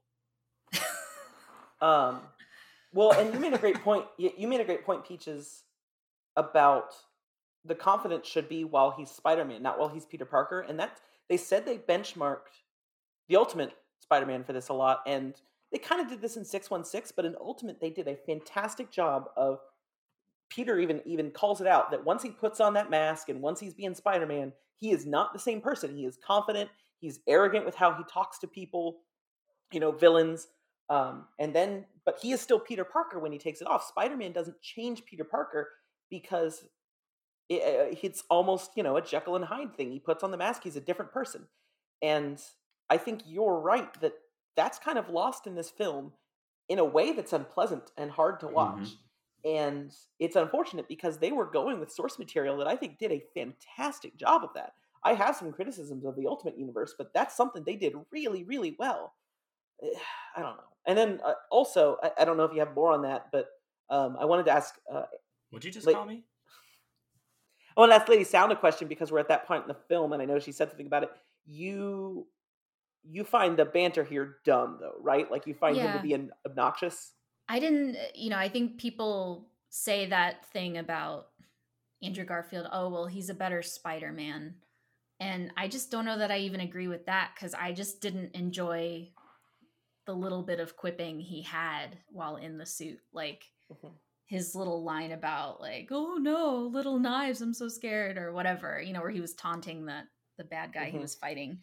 But like, it just felt so icky and douchey Yeah, and the, and then the webbing, the crotch, and the. And, yeah yeah like i just was not rooting for him i was not thinking like oh he's so funny or he's so clever or you know anything like that it it i didn't feel the way i feel like you're supposed to feel when spider-man is quipping yeah, it's forced. Yeah, I, having watched this, and I still have Amazing Spider-Man two to mm-hmm. watch. I doubt it's going to change my mind unless like the one good thing about that movie is Spider-Man. Um, I would amend my statement to Andrew Garfield is a better Spider-Man than he is a Peter Parker, and Tobey Maguire is, I think, a better Peter Parker than he is Spider-Man. But I would actually put I would not necessarily say anymore that Andrew Garfield is a better Spider-Man than Tobey Maguire is. hmm Having revisited them all in the in the course of three or four weeks, I think I now Right. compared to this, I I think the fact that he was a better Spider-Man than Peter that Andrew Garfield was a better Spider-Man than than he was a Peter made it like inflated it in my mind. Whereas watching back now, it's like, yeah, okay, yeah. So his Spider Man is better than Peter Parker, but his Spider Man, uh, like the strength of his performance is different than the strength of Tobey Maguire's performance. But overall, I would take Tobey I Maguire in both forms over Andrew Garfield. And I and I still do think that Tom Holland strikes the best balance across Peter and Spider Man. Yeah, eh, Angela, you wrote a little note about you haven't read the comics. Correct you on this. Uh, you're completely right. With the caveat, that there are so many comics, you could actually find a page where Peter Parker was forced and douchey and not funny. But Mhm. I agree, and, and I think that I think it starts well. I think when he's in the car and you serious, you think I'm dressed like this and I'm a cop. Like I think it starts kind of good, and then it gets like like you say, forced, unfunny. And I think I had not seen this movie since any of the MCU Spider-Man movies came out. Mhm. And so I think in my memory, I still had the feeling of, well, at least they tried, which they didn't really do with Tobey Maguire. And I think I now realize, yeah, but they didn't do a very good job when they tried. So I- I agree with you. It's weird that you know, it's probably weird because I imagine that maybe at the time people thought being douchey was cool. That You know, that's you're probably not far off. that's one other I thing. I feel like this movie feels that. like more of a product of its moment in time than most superhero movies. God, I hate if that's true. I don't want to be right about that. Ugh. I just thought it was sloppy writing, That's it. honestly. yeah. Yeah, I remember watching the, the that scene with the car thief, and I'm like, I didn't like it as much this time. I was like, I thought I liked this the first time I saw it, and it just didn't work for me this time. And uh, again, maybe it was just my memory inflating. Hey, Spider Man was telling jokes. That's great, but Spider Man telling good jokes is even better. You know what I think? I'm thinking about that, you know, as we're talking about it, and then it's lingering. And I think I, I don't really mind the knife comment, but I I feel like this follows that same trajectory that we've talked about uh, uh, about how the you know promises those are the best ones to break whatever Mhm. kind of ruins what they had already set up like the uh, spider-man webbing the guy in the nuts after all of that is like Mhm. man why'd you do that Yeah, I, I actually thought, oh no, tiny knives, my only weakness. I actually thought that was actually a good quip. yeah, Yeah. like, that's that was a good funny. Spider-Man quip. like did you see what he just did and you're gonna come at him with a knife like that's you know but then the nut shot and i don't Yeah. know i'm Well, not and gonna say then- nut shot anymore And then the then it just reinforces that the whole thing is about just finding out if he is the the killer of his uncle, and then the Mhm. the threat of this could have gone much poorly. Like it's just yeah. All right, let's get out of here. After Mhm. he apprehends the car thief, the police, led by Captain George Stacy, descend en masse and attempt to arrest Spider Man. Oh no.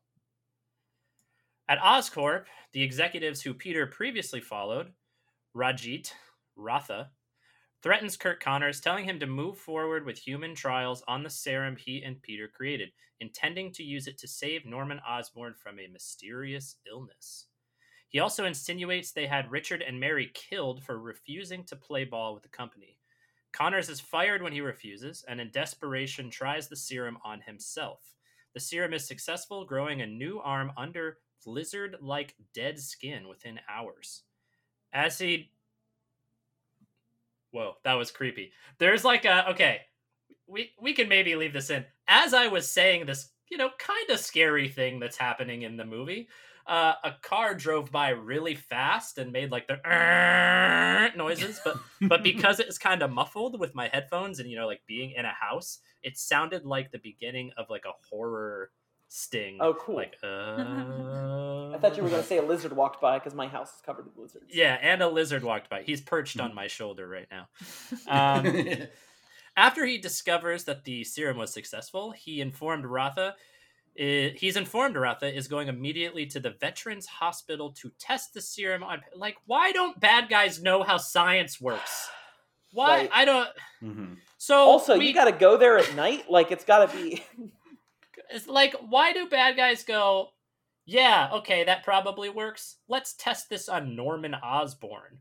Like, what if what if you do one human trial and it's like successful, and then you're immediately like, all right, one example is good enough. I'm gonna shoot Norman Osborn in the arm with this lizard serum. Was he going there to test it on Norman? I thought he was just to go test it on some random no, no. veterans, which is like evil.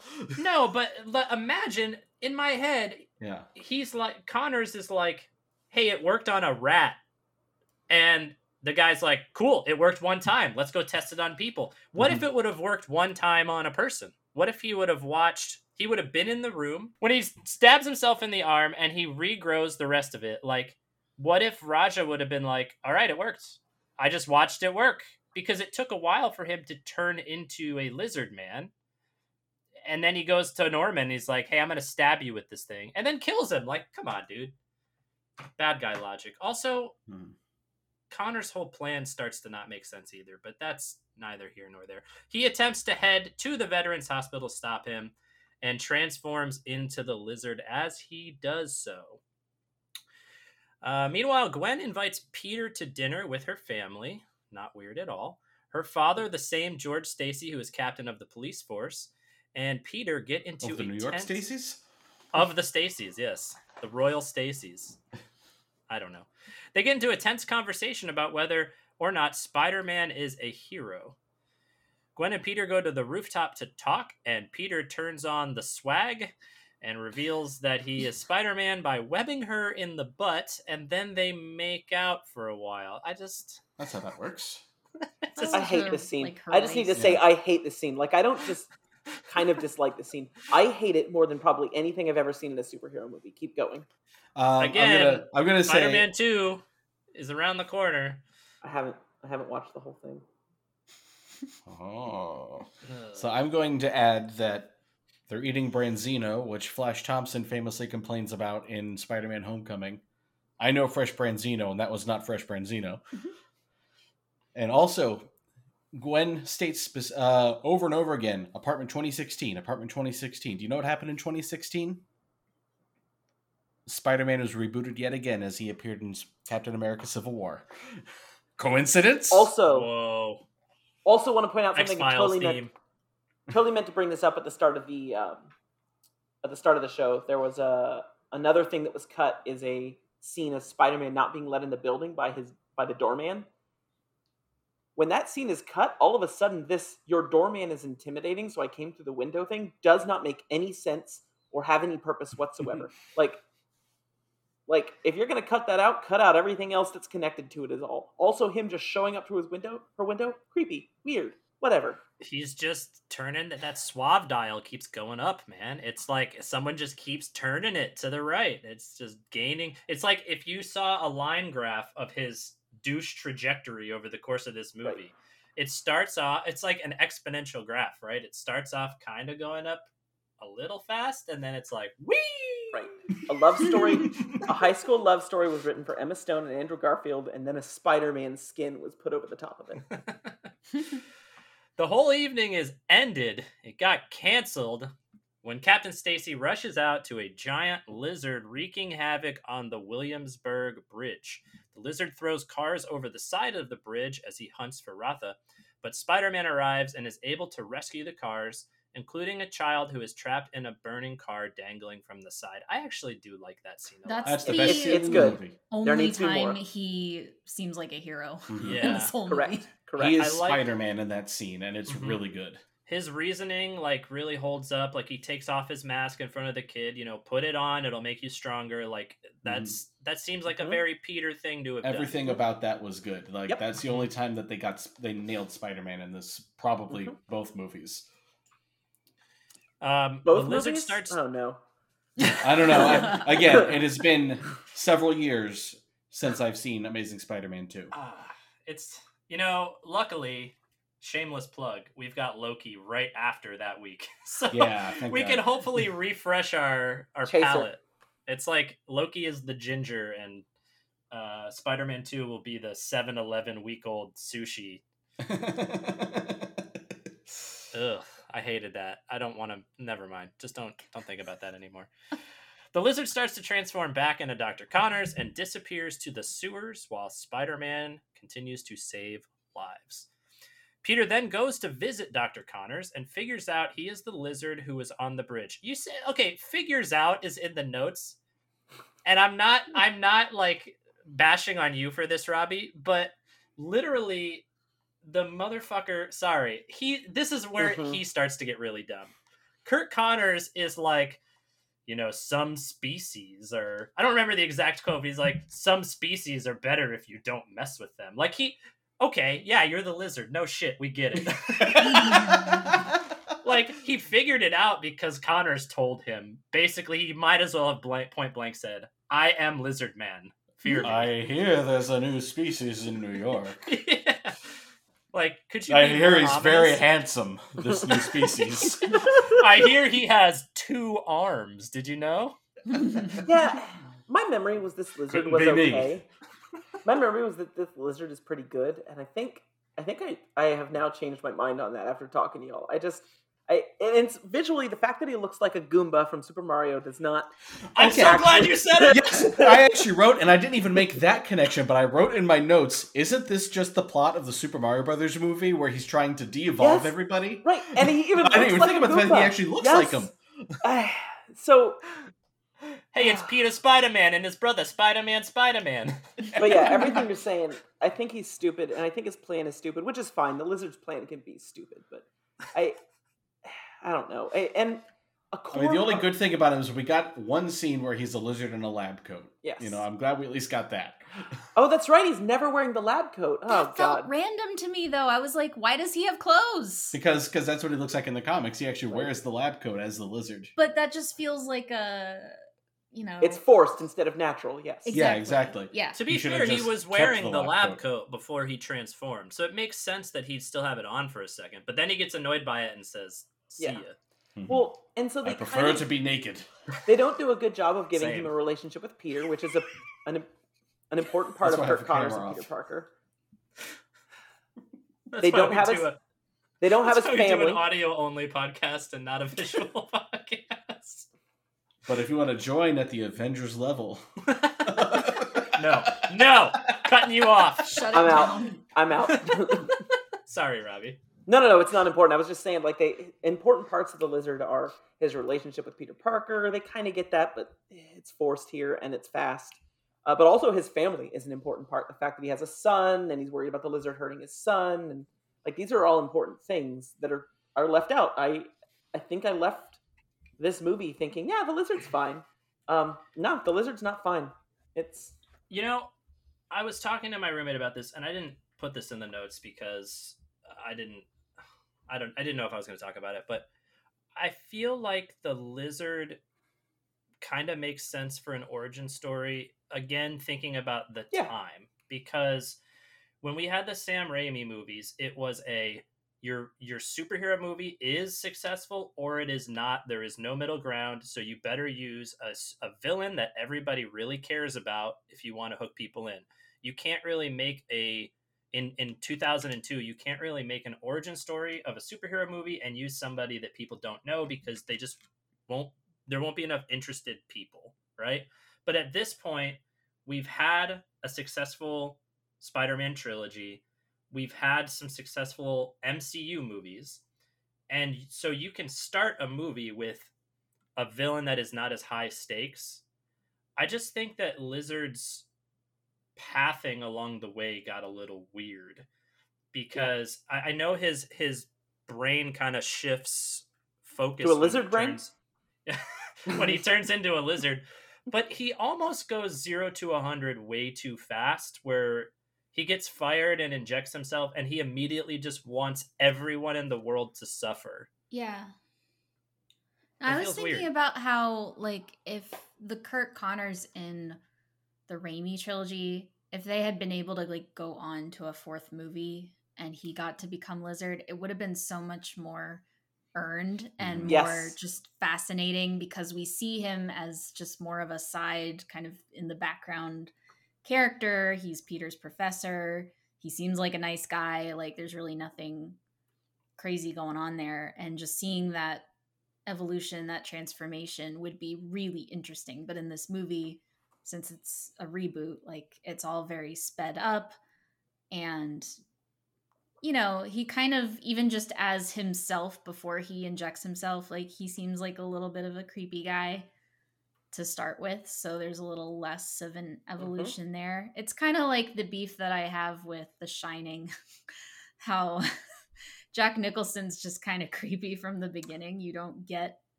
as Yes. much of a a transformation and a downfall of that character as I would have liked. Yeah, he starts that movie basically hating his family. It's, Yeah. Yeah. yeah. That's a weird one too, because you go back and watch that, and you're like, "Huh, I didn't realize that he was such an asshole the whole Mhm. time." Mhm. I guess alcohol's really bringing this out. yeah, no, a hundred, a hundred percent. a hundred percent, Angela. Man, damn, damn lizard. Um, so he figures out that he's the lizard because uh, Connor's told him. Connor sets up, Connor sets up a lab in the sewer where he injects himself again. Suspecting a cold-blooded reptile would be in the sewer, Spider-Man sets up a series of webs to play Snoop on it. To play Snood? Snoop? yeah, that's that game. That game is called Snood. The game Oh, I didn't know that. I Oh, it was yeah, like yeah. a bubble bobble or some weird shit. Maybe that's just an offshoot of Snood. Uh, while listening for movement. Also, thank goodness for all of the lizards in New York deciding that day, hey, Peter, watch us come down here. Where did all those iguanas and chameleons in New York come Is from? he in Florida Literally- secretly? Never seen a wild lizard in the Northeast. They're Right? all over Florida. I have Yeah. never seen a wild lizard. That lizard that Up here. goes into the sewer is a five-lined skink. I guarantee you, those are not in New York, except Uh-huh. in someone's terrarium. Look at that Boy Scout paying off. The lizard surprises him, and Spider Man is barely able to escape while the lizard. oh, I forgot about this. Oh my You- god! I was right. helping you with that. I was You're right. Deduces he's Peter when Peter pulled an absolute Peter move and left his name on the camera. Peter, why are you so dumb sometimes? Like, I gotta wear a mask. I learned earlier in the movie I have to protect my identity. Hopefully, this lizard, who I know is Dr. Kirk Connors, doesn't look at the back of this camera I'm gonna leave in the sewer where it says property of Peter motherfucking Parker. It might as well. Two quick things. Soundlord, I'm assuming you're with me on that property of Peter Parker sticker on the camera feeling like property of Bart Simpson on the microphone, right? yeah. Okay. Yes. Okay. I hadn't made that connection. Or not the microphone, the speaker. But Yeah. second, was the photo thing like like were they do we think in this film they were going to do Daily Bugle and they didn't bother, but they kind of set it up? I will. Like- I will remind you that in Amazing Spider-Man Two, he actually does get an email from J. Jonah Jameson after he's trying to sell pictures of Spider-Man. You're 2. reminding me, I didn't know that until this second. Yeah. So that's a. I'll remind and slash tell you for the first time ever that they hinted at Jameson and the Bugle in Amazing Spider-Man Two. That was another thing that felt forced of just it was like hmm Peter Parker's supposed to take photos, so I guess we should shove that in here Yeah, Yeah. it in a few places. I don't know why it's in here. It's it's core to the character because it's his job, but in this movie, it's not his job. So why is it? It's it's almost like they started off wanting to do more with it and then they abandoned it because That's what like, that's what I was getting at. Yeah, Yeah, like the opening scene of the movie is him Mhm. refusing to take a picture of Flash bullying that kid. So maybe they were like, "Hey, we'll probably use this," that Mhm. kind of and then describes lots of whole, winking and lots of nudging and that kind of describes this whole movie and really this whole mini franchise is setting up a bunch of stuff that you don't actually do. Yep. Yep. we'll we'll definitely talk about that in our next episode. Um, I also uh, think it's interesting that after this scene, we are now two for two in Spider-Man origin movies, giving us green supervillains arguing with themselves after they take Oscorp drugs. that's true. Yeah. Also, Peter Parker is going to be mad infected after getting scratched by a lizard and swimming through poop water for five minutes. Right? Because then you see those scars when he goes to be creepy in Gwen's room. Like those scars are bad. I was He's going to die. how bad he must have smelled when he stepped into her room. Yeah. Don't you know that one of Spider's powers is to be impervious to poop water infections? I want to be a spider now. Robbie, how often do you meddle in poop water? Listen, Listen, it's one of those things. Like you know, Don't people are afraid that, of things they'll never encounter. You're just You never what know you- when some poop water's going to get into your open flesh wounds. Do you know what you guys? That's true. reminded me Brought on by Science Lizard.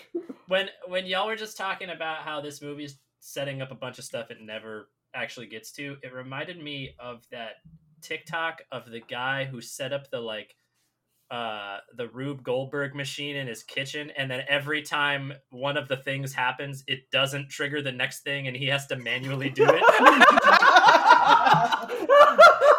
I haven't seen that, but that sounds wonderful. Such a- If I I haven't could- seen if- either, but that's a perfect description of this movie. if Yep. I can find that after we, we're done recording, I'll throw it in the Discord because It's, like just- blue ball machine where you've got to drag the blue ball to the next part of the machine. Yeah. that is the amazing Spider-Man franchise Yeah. in a nutshell. Help! I'm trapped in a nutshell. Um, what a weird Austin Powers reference. Oh, okay. Y'all want to talk about Goosebumps? Peter goes to Gwen, who tends to his Stay out of the basement. calls him a bug boy, and then expresses that she has spent her whole life worried her father won't come home from work, and Peter is giving her the same fears. That part of the scene also was like, okay, that's fair. And then he ruined it by being a Right? bug boy. No, no, yes, yes. Ah, Um, Connors injects himself again. that's what they say. can- I had closed caption on. Oh, okay. Yeah. Connor injects himself again, saying he can save the outcasts of society. Why is this your thing now? And vowing to stop Peter from getting in the way. He crawls through the sewer and into Parker's high school. How does he also now have like a right? just like an unabashed supreme knowledge of the sewer layout? I don't maybe it took him a while. I don't know. Peter becomes. Spider-Man.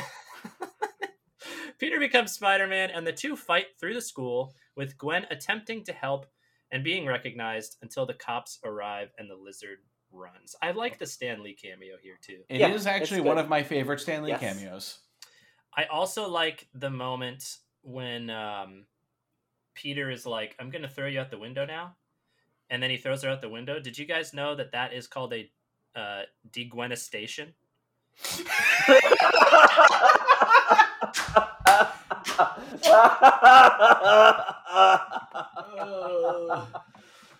I will never forget. Defenestration of Prague. I have been waiting to say that for uh, let's see, this recording has been almost an hour and thirty minutes, so that's how long I've been waiting to say that. Okay, That was good. Beautiful. degwenestation. I'll never forget watching this with my best friend and her reaction. Like he goes, "I'm going to throw her out of the window," and he, she goes, "Are they going to do it? Is she going to die now?"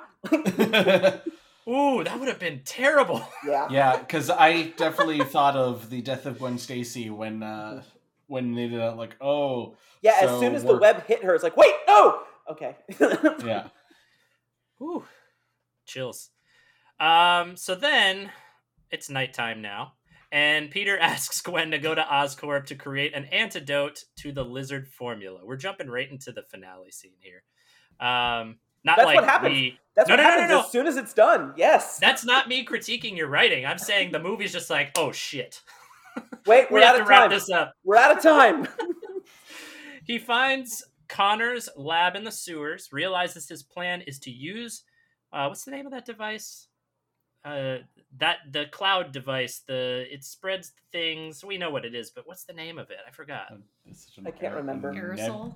yeah, It's- it's got- it's got a- It's got a woman's name. It's uh, like they named it after a woman. I don't know. Um, he finds Connor's lab in the sewer. Yeah, yeah. You use the mystery device. Ganali. That's not a woman's. What is wrong with me? Um, Karen bomb. the. Karen bomb. We want to. He wants to turn into everyone into lizards as a gift. That's where I'm getting at. The lizard wreaks havoc on the streets, transforming people into lizards with gas bombs, and heading to Oscorp while Gwen works on the antidote. Peter calls Gwen, tells her to leave, but she refuses and signals an evacuation to the building while staying behind to make that antidote. On his way to Oscorp, Captain Stacy and his men capture Spider-Man, who is, you know, doing his Peter Parker thing and not wearing his mask uh, but able to obs- subdue everyone but Stacy, who recognizes that it's Peter. Quick question. The editing Yeah. in this movie. George Stacy gets in a helicopter to go to Oscorp because a giant lizard with a bioweapon is wreaking havoc. The next time we see him, he is walking on the street to unmask a vi- vigilante. I have some questions about the editing. Hey, He's like, "Oh shit, Spider Man's dead." There, he jumps out. Spider Man did say at dinner that maybe their priorities aren't correct. You know?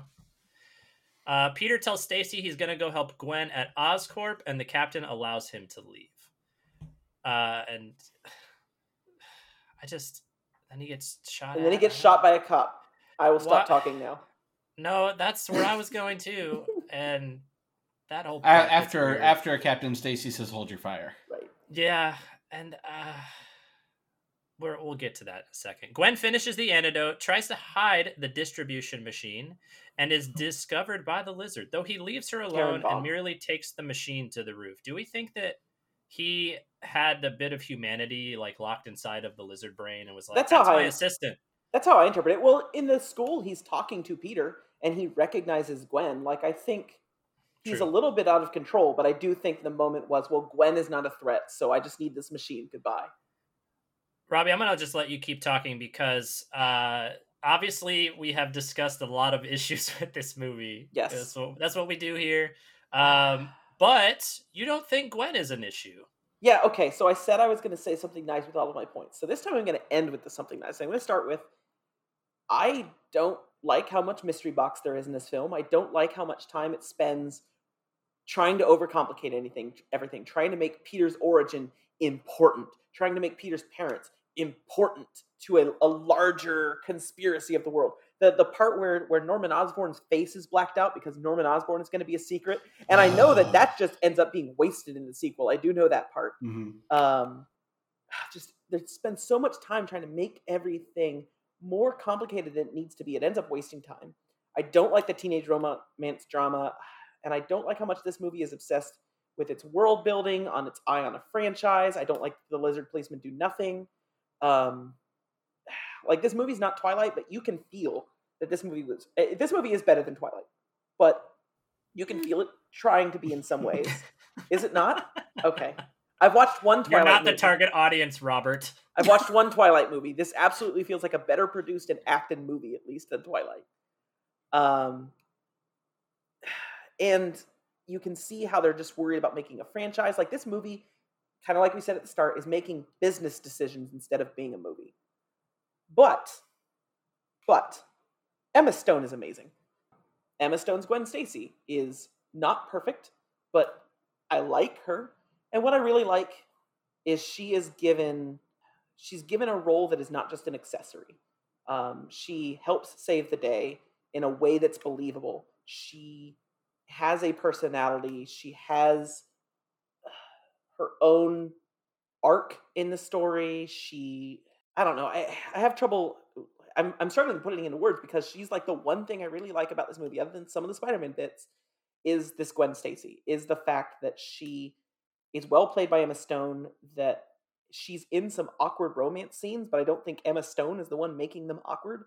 Um, I her relationship with her dad is actually something I like. It's one of the similar to how Peter's relationship with May and Ben, at least Ben, in the start is some stuff that's actually well done. I do think Gwen's relationship with her dad is something that I I buy into and it's believable. She's got some Mhm. stress around her father. She loves her father and is worried about her father. I, I think her moment of I'm going to evacuate this building, but I'm going to stay and make this antidote. Um, I think her attempt, not successful, but her attempt to fight back against the lizard uh, twice. She's not a superhero, so she's not going to be able to fight the lizard. But she's also not damsel in distress who only exists to be saved. In fact, she's not even saved in this movie. Right? She's thrown out the window and webbed to keep her safe, but she's not Yeah, in no, trouble never- in this movie. She does not exist to be the thing that Peter Parker saves. yeah. And that I'm assuming was a conscious choice, and I think a very good choice, and it's well done. Mhm. Um, so one, so- especially when that happens to Mary Jane in all three of the Raimi Right, Spider-Man movies. right. So. right, right, right. She's Mary Jane is Princess Peach, and Gwen Stacy is. Would you just don't- call me? So I don't know. She's she's wasted a bit because of things we've already said. Um, but I just wanted to make sure I take a moment and say Emma Stone is not the reason this movie is bad. Gwen Stacy is not the reason this movie is bad. they are part of the reason they being the same person are part of the reason the movie is salvageable sort of like soundlord said earlier i this would, could probably be an okay high school dramedy maybe even a good high school dramedy given the cast. It's just it's not a high school dramedy it's a spider-man movie. But i really i really really love this gwen stacy and i really love how she's given a bit more to do than a typical superhero girlfriend. Yeah, I appreciate that she wasn't the textbook damsel in distress that they Mhm. made Kirsten Dunst in the Raimi trilogy. I I Mhm. never liked that. You never really understood why Peter was so obsessed with Mary Jane aside from she's pretty. Mhm. She's pretty and she's nice. Mhm. But like in this movie you can instantly get why, you know, Gwen Stacy is attractive not just for her looks, but like just for the kind of person she is and how capable she is and how smart she is. Yeah. I think her first scene with Peter in class where she's like, You need to be checked out for concussion. uh, That's a fun scene. That's like Mhm. good banter. You know, I like her. What's your name? You don't know my name? Oh, I know your name. I need to make sure you know it. no, like that's funny stuff. That yeah you know, she she plays it well. yes I enjoy pretty much everything that she does in this movie. I agree. Also, I'm an Emma Stone stan. Oh sure Emma. absolutely Emma, if you're listening to this, I'm I'm available. Just uh, you know, email the show or individually, whatever, however you want to do it. I'm here, just hanging out. Yeah. Um, I want to put a pin in the mystery box point that you made. Okay. Uh, I would like to talk about that uh, probably when we get to the mid credit scene. I think that would be just, we should talk about that then. Putting a pin in it. Got it. All right. So Spider-Man heads to Oscorp, injured by his uh, police shooting, and the father of the boy he saved on the bridge sees him on the news, happens to be working, and assembles all of his other coworkers who are near other cranes And- just dumb. sitting in cranes at night like and why they, uh, and they assemble a swing. Isn't New York already a swing route? right Couldn't you okay. already swing? He's never had trouble. There's buildings. before. That's the point. Is he Yeah. can swing using the buildings? Right, they say we need the New Yorkers support Spider-Man scene because Raimi kept doing that, and then like this is what they came up with. Exactly what it was, I think. All of this accompanied by some fun music, and as the resident expert on sounds, the lady sound, Angela, we would like to know your feelings on how triumphant music ends up being underwhelming. I'm actually excited about this. I mean, I don't know if better music would have even helped this movie because this Peter Parker and Spider-Man don't deserve better music, but yeah, so I just felt like the score was just so just not memorable, boring, didn't add anything to, you know, it didn't make you feel anything and and it really should. I mean, that's the point. And and it's crazy that the guy who composed it was James Horner, rip, um, who is an Academy Award winning composer. He did Titanic and Avatar, Braveheart, American Tail. Like he did, he's done so many films, and a lot of his music is iconic and is does make you feel things and can really convey love and tragedy and all kinds of things really well. And in this movie, maybe it was just an easy paycheck. I don't know. Like it just maybe his heart wasn't in it because it just didn't, you know. Whereas the Elfman score and his theme for Spider Man is so epic and emotional and it gets you excited about Spider Man. And and so does Michael Giacchino's um theme for Spider-Man as well. I think I like Elfman's slightly better than Michael Giacchino's, but I love them both a lot. Um, and I feel like both of them also were really good at establishing actual themes for the villains too. And this movie just didn't do any of that. Like I could kind of pick out the theme he had for Spider-Man, but like right now I couldn't sing it back to you. Like I couldn't tell you what it is. That's how unmemorable it was. yeah, I that's really it. I mean, it, that there's not a whole lot to go on and on about with it, but I just I felt that was really disappointing and something that maybe could have elevated the movie, maybe could have made me feel a little bit better about the movie than I did. Because you know there have been crappy movies that have gotten really good scores, and you know you find that the score, uh, well, the what comes to mind is like, you know, even though I defend the Star Wars prequels constantly, I am one of the first to say how bad the writing was, and you know I for many years have shit on uh, Hayden Christensen's performance in those uh, the second and third movies.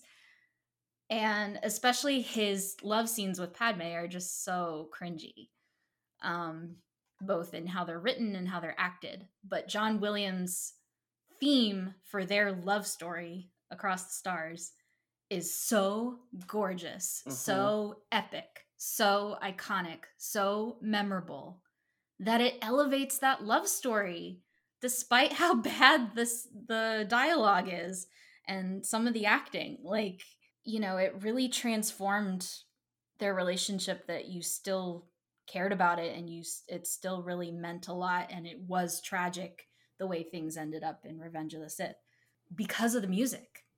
Um so that's what's disappointing when a score is not memorable. That's what's so disappointing about it and because it could have added more to a film that really needed the help.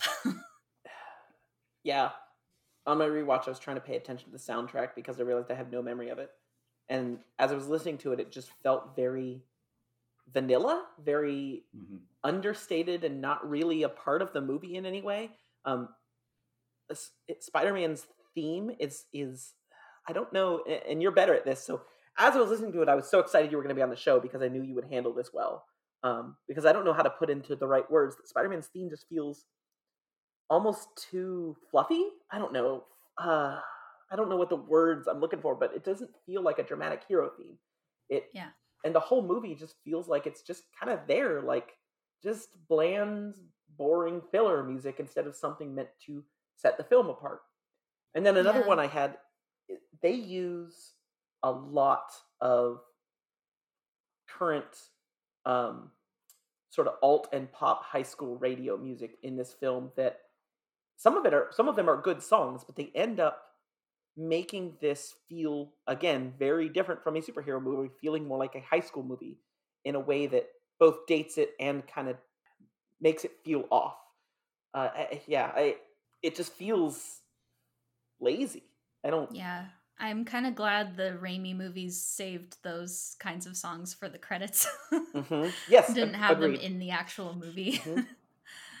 and I think Peach, you said this either before we started recording, or I don't remember if it was during recording already. But you said how you can't remember a time in the movie when there isn't music going on, and how there's music just kind of happening in the background for no reason, and it doesn't really add anything. And I completely agree with you. And that's what's so you know i mean i could go on for hours about my love for john williams and his music but he the star wars films are basically like s- space operas like you could you could li- listen to those movies just through music because there is almost constantly music going on in those films but it's music that matters. It's music that drives the story it drives the emotion it you know it tells the story in and of itself. You don't need the shitty dialogue on top of it to tell you what's going on. Whereas, as you pointed out, there's a lot of constant background music in this movie, but it doesn't do a thing. I feel like a bobblehead because ever since y'all started talking about this, I have not stopped nodding. Same. In agreement. That's how I felt as well. You know, like I, I don't have too much to add other than it just feels like, you know, you're have you ever, for any reason, had to search the internet for like free sound clips? It feels like they searched the internet for free movie themes and they just found one. That's what I was they, trying to say. and they put idea. it in the movie, and it doesn't have anything to do with Spider Man. They're just like, oh, we don't have to pay for this one? Tight. And they just right. boop. They just booped it in the movie. That's what it feels like. Yes, that's exactly what I was trying to get at. Also, for the record, I would like to do a podcast where Lady Sound just talks about John Williams for hours. Okay. Twist her arm. All right. Well, Gwen attempts to get to the antidote, or get the antidote to Spider Man, blah, blah, blah, and is intercepted by her father, who tells her he knows about Peter and takes the antidote himself. No, what he says is, "Your boyfriend is a man of many masks." I understand. Which what? What? Just, just one mask, bro. Yeah. Spider Man and the lizard then fight on the Oscorp roof. When the lizard gains the upper hand and taunts Peter over the deaths in his family, again weird, Captain Stacy arrives to help, saying he's not alone. Uh, Peter leaves to replace the lizard serum with the antidote, leaving George Stacy alone to be killed by the lizard. Sad. Spider Man starts to fall from the skyscraper as the tower collapses and is rescued by Curt Connors with the last of his lizard strength. the last of his lizard strength. as the antidote sets in. I love the look on Lizard's face when the device shoots the you know the gas grenade into the air and the lizard does not yet know that the antidote was swapped out Indiana Mhm. Jones style and the look on his face where he's just like oh no it's christmas and then it's blue instead of green and he's you know immediately disappointed take that Also, I feel like that giant tower falling down to the street and Spider-Man just, you know, the guy with super strength and webs. Although I guess he doesn't have webs at this point, but I feel like that's um oh that killed people that's that's dangerous. And we just Yeah. like, hey, there it goes. Okay, cool. I thought about that too. I was like, you made a point to show Peter saving all of the people in their cars from going over the bridge in that earlier scene. And now this giant slab of building is falling toward people in their cars because we can see the cars on the street. Mhm. Mhm. Maybe you should try to do something about that. Uh, anyway, Parker tries to help Captain Stacy, and he tells Peter that the city will need him, but to leave Gwen out of it because the people closest him to him are going to get hurt. And as the prophecy has foretold, Peter promises to do that as Captain Stacy dies, which was a lie. Peter does not go to Captain mm-hmm. Stacy's funeral, rude, and is confronted by an emotional Gwen. He tells her that he can't see her anymore, and Gwen figures out that her father must have made Peter promise to stay away. Peter then listens to the last voicemail left to him by Uncle Ben, saying he loves him and he is his hero.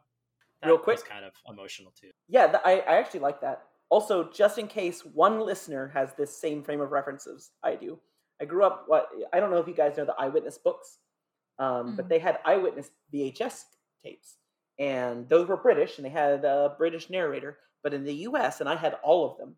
They were wonderful. They were these tapes about nature and and and um, animals and all this stuff. They were narrated by Martin Sheen, and that was a massive, massive part of my childhood. And so listening to this voicemail just makes me feel like a child watching the eyewitness VHS tapes. That's Uh, an incredible frame aw. of reference. And I mean, I mean, really takes me the way he's delivering that voicemail just sounds like he's talking to me about coral reefs and sharks and the layers of the jungle and um, they were fantastic and he was a fantastic narrator. I just wanted to bring that up just in case one person uh, can email us when they go, "Yeah, me too." We need love it. that. We need a cut of the end of this movie where Peter's listening to the voicemail, and instead of telling him that he's his hero, he's like, "Did you know that coral reefs?" Are made of skeletons. Uh, and the movie ends with Gwen and Peter are seen in school. Peter is late for class, sits behind her, and tells her that he is gonna break her father's promise. Cool. So there are a couple things about this scene. One, bold move when people were already criticizing this movie for being a very fast reboot. I think up to this point, this is the fastest a film franchise had ever been rebooted. It was five years, give or take. Mhm. And he walks in as the English teacher is saying, Some people say there are only 10 plots for stories in the entire world. I'm like, okay, yeah, let's talk about that, shall we? Um, Second of all, Peter is a jerk twice here. We've already talked about the promise thing and how that's just leaves a horrible taste in your mouth. But I also feel like Captain Stacy saying leave Gwen out of it does not mean I'm dying. She's gonna be sad. Ghost her, please. Right. Right. There's Don't come a- to my funeral. There's a, me- a happy medium of we can continue on as friends, and I will continue to care about you, especially at this time that's going to be very hard for you, Mhm. like your father's funeral. Mhm. Also, And- why and- does he make her figure it out instead of tell her that your dad said I can't date you? I promised your father that I will not. date you." Peter's okay. To be fair, Peter's really good at that. Like the whole not telling Harry, Yeah. "Hey, I didn't kill your father." By the way, Right. That is consistent. That's yeah. yes. Uh, but mo- half of Spider-Man's problems could be fixed by him saying, "Oh, by the way, here's why I'm doing this." Mhm. Um, um, also, they put this on Aunt May. You notice that where Mhm. she's like, "Peter Parker, you are a good man. Uh, why don't you ask her out?" you know, so so really, they're they're making the, they're pinning this on Aunt May, and I don't like that. Well, and that seems to be what you're, we're supposed to take away from. He listens to Uncle Ben about, you know, Peter, you're my hero, come back home. And our eh, the way it, the film is edited, maybe this isn't their intention, but the way the film is edited makes it look like Peter takes Uncle Ben's speech about his being his hero and come back home, not about now go be a superhero who saves the city. It's about go ask that girl out, even though you promised your dying father you wouldn't. Like, ah, That sounds just like Uncle Ben. ah. it's terrible. That pretty girl from your computer. See, this is Go why I it. need this is why I need an MCU Uncle Ben just to wash some of this taste out of my mouth. No offense, offense to Martin Sheen. Yeah, but what if he's bad? Uh, Anyway, credits, and then mid-credit scene. We're doing it. We got a mid-credit scene. A shadow, a very confusing one. A shadowy figure approaches Curt Connors in prison and asks him if he told Peter the truth about his father. Here is the pin that we have placed. Well, Let's talk about this. Yeah, then lightning flashes and the guy disappears. I don't understand anything. Leave the boy out of this. I don't understand any of this. So much of this movie, I begged the table so hard that the camera moved, and I'm sorry. I'm already mad at myself for having to deal with the thump that's going to come when I'm editing this later. Um, oh boy. Um, so much of this movie, and even more so, Amazing Spider-Man Two, is them saying, oh, "This franchise is going to go on for years. We're going to have spin-off movies. We're going to do this. We're going to do that." So they spend so much time setting up stuff that they have no intention of paying off in this movie. And, and I think we talked about this last week a little bit, where there, there's nothing wrong with planting the seeds for future stories, but when that becomes the goal of your movie, as I think happens with Amazing Spider-Man 2, but starts here. You forget to make a movie, you're not going to get a chance to make your sequel and pay off all these storylines that you're setting up. So there is an art to setting up future storylines that they completely ignored in this movie. Uh, and and you're right, Robbie. I hadn't thought of it before, but it's the mystery box approach, which is not always a bad thing, but you have to have some finesse with how you pull it off, and they did not. It's interesting you say that too because earlier Robbie was pointing out how this movie is very the storyline's very insular where it's mostly just about Peter and Gwen and the lizard. Mhm. um and they don't really try to shoot off into other storylines and yet at the same time they're throwing in all this random mystery box shit so Mhm. like they're just it's weird like that they you could argue oh they stuck to one plot line and that's that's what they should have done you know good for them but at the same time they threw in other stuff like peter taking photos you know and it just didn't feel Mhm. like it was done right or done well. It just felt like it was thrown in because hey, he might need to work for the Bugle at some point in a future movie. That is exactly why I said interesting when he brought that up. Yeah. That was I was like, oh yeah, because at the same time they're like, also Norman Osborn, you should wonder about him. Peter Parker's parents, you should wonder about them. Mysteries abound. and and it feels like it's not. It feels like a mystery box where they also didn't even know what they were setting up. Like it's like Uh-huh. we'll just make this this creepy prison scene and we'll figure out what it means later. Uh, go ahead and spoil it for me. Do we figure out what it means later? I don't even remember. Okay. Um, according to Wikipedia, this character is called Gentleman and is from a series of novels and So- was later introduced into the comics. I So he's never But I not think- even that. I he's not he's even just important. he's Norman's assistant or something like that. who can I disappear into lightning. Robbie, Robbie, would you like me for me to spoil how Amazing Spider-Man 2 handles its credit scenes? Okay. The Go mid-credit scene is a preview of X-Men Days of Future Past What? because Marc Webb had a deal with Fox. And in order to make Amazing Spider Man 2, he had to break his contract with Fox, and Fox's terms were okay, you're going to advertise our new X Men movie. So it's a scene of Jennifer Lawrence storming a camp in Vietnam or something like that. Wouldn't she be mystiquing the camp? Yeah, yeah, yes. That's... Uh, now, do you oh know Oh my god. there's more? There is more. Um, there is a song that plays over the credits of Amazing Spider Man 2.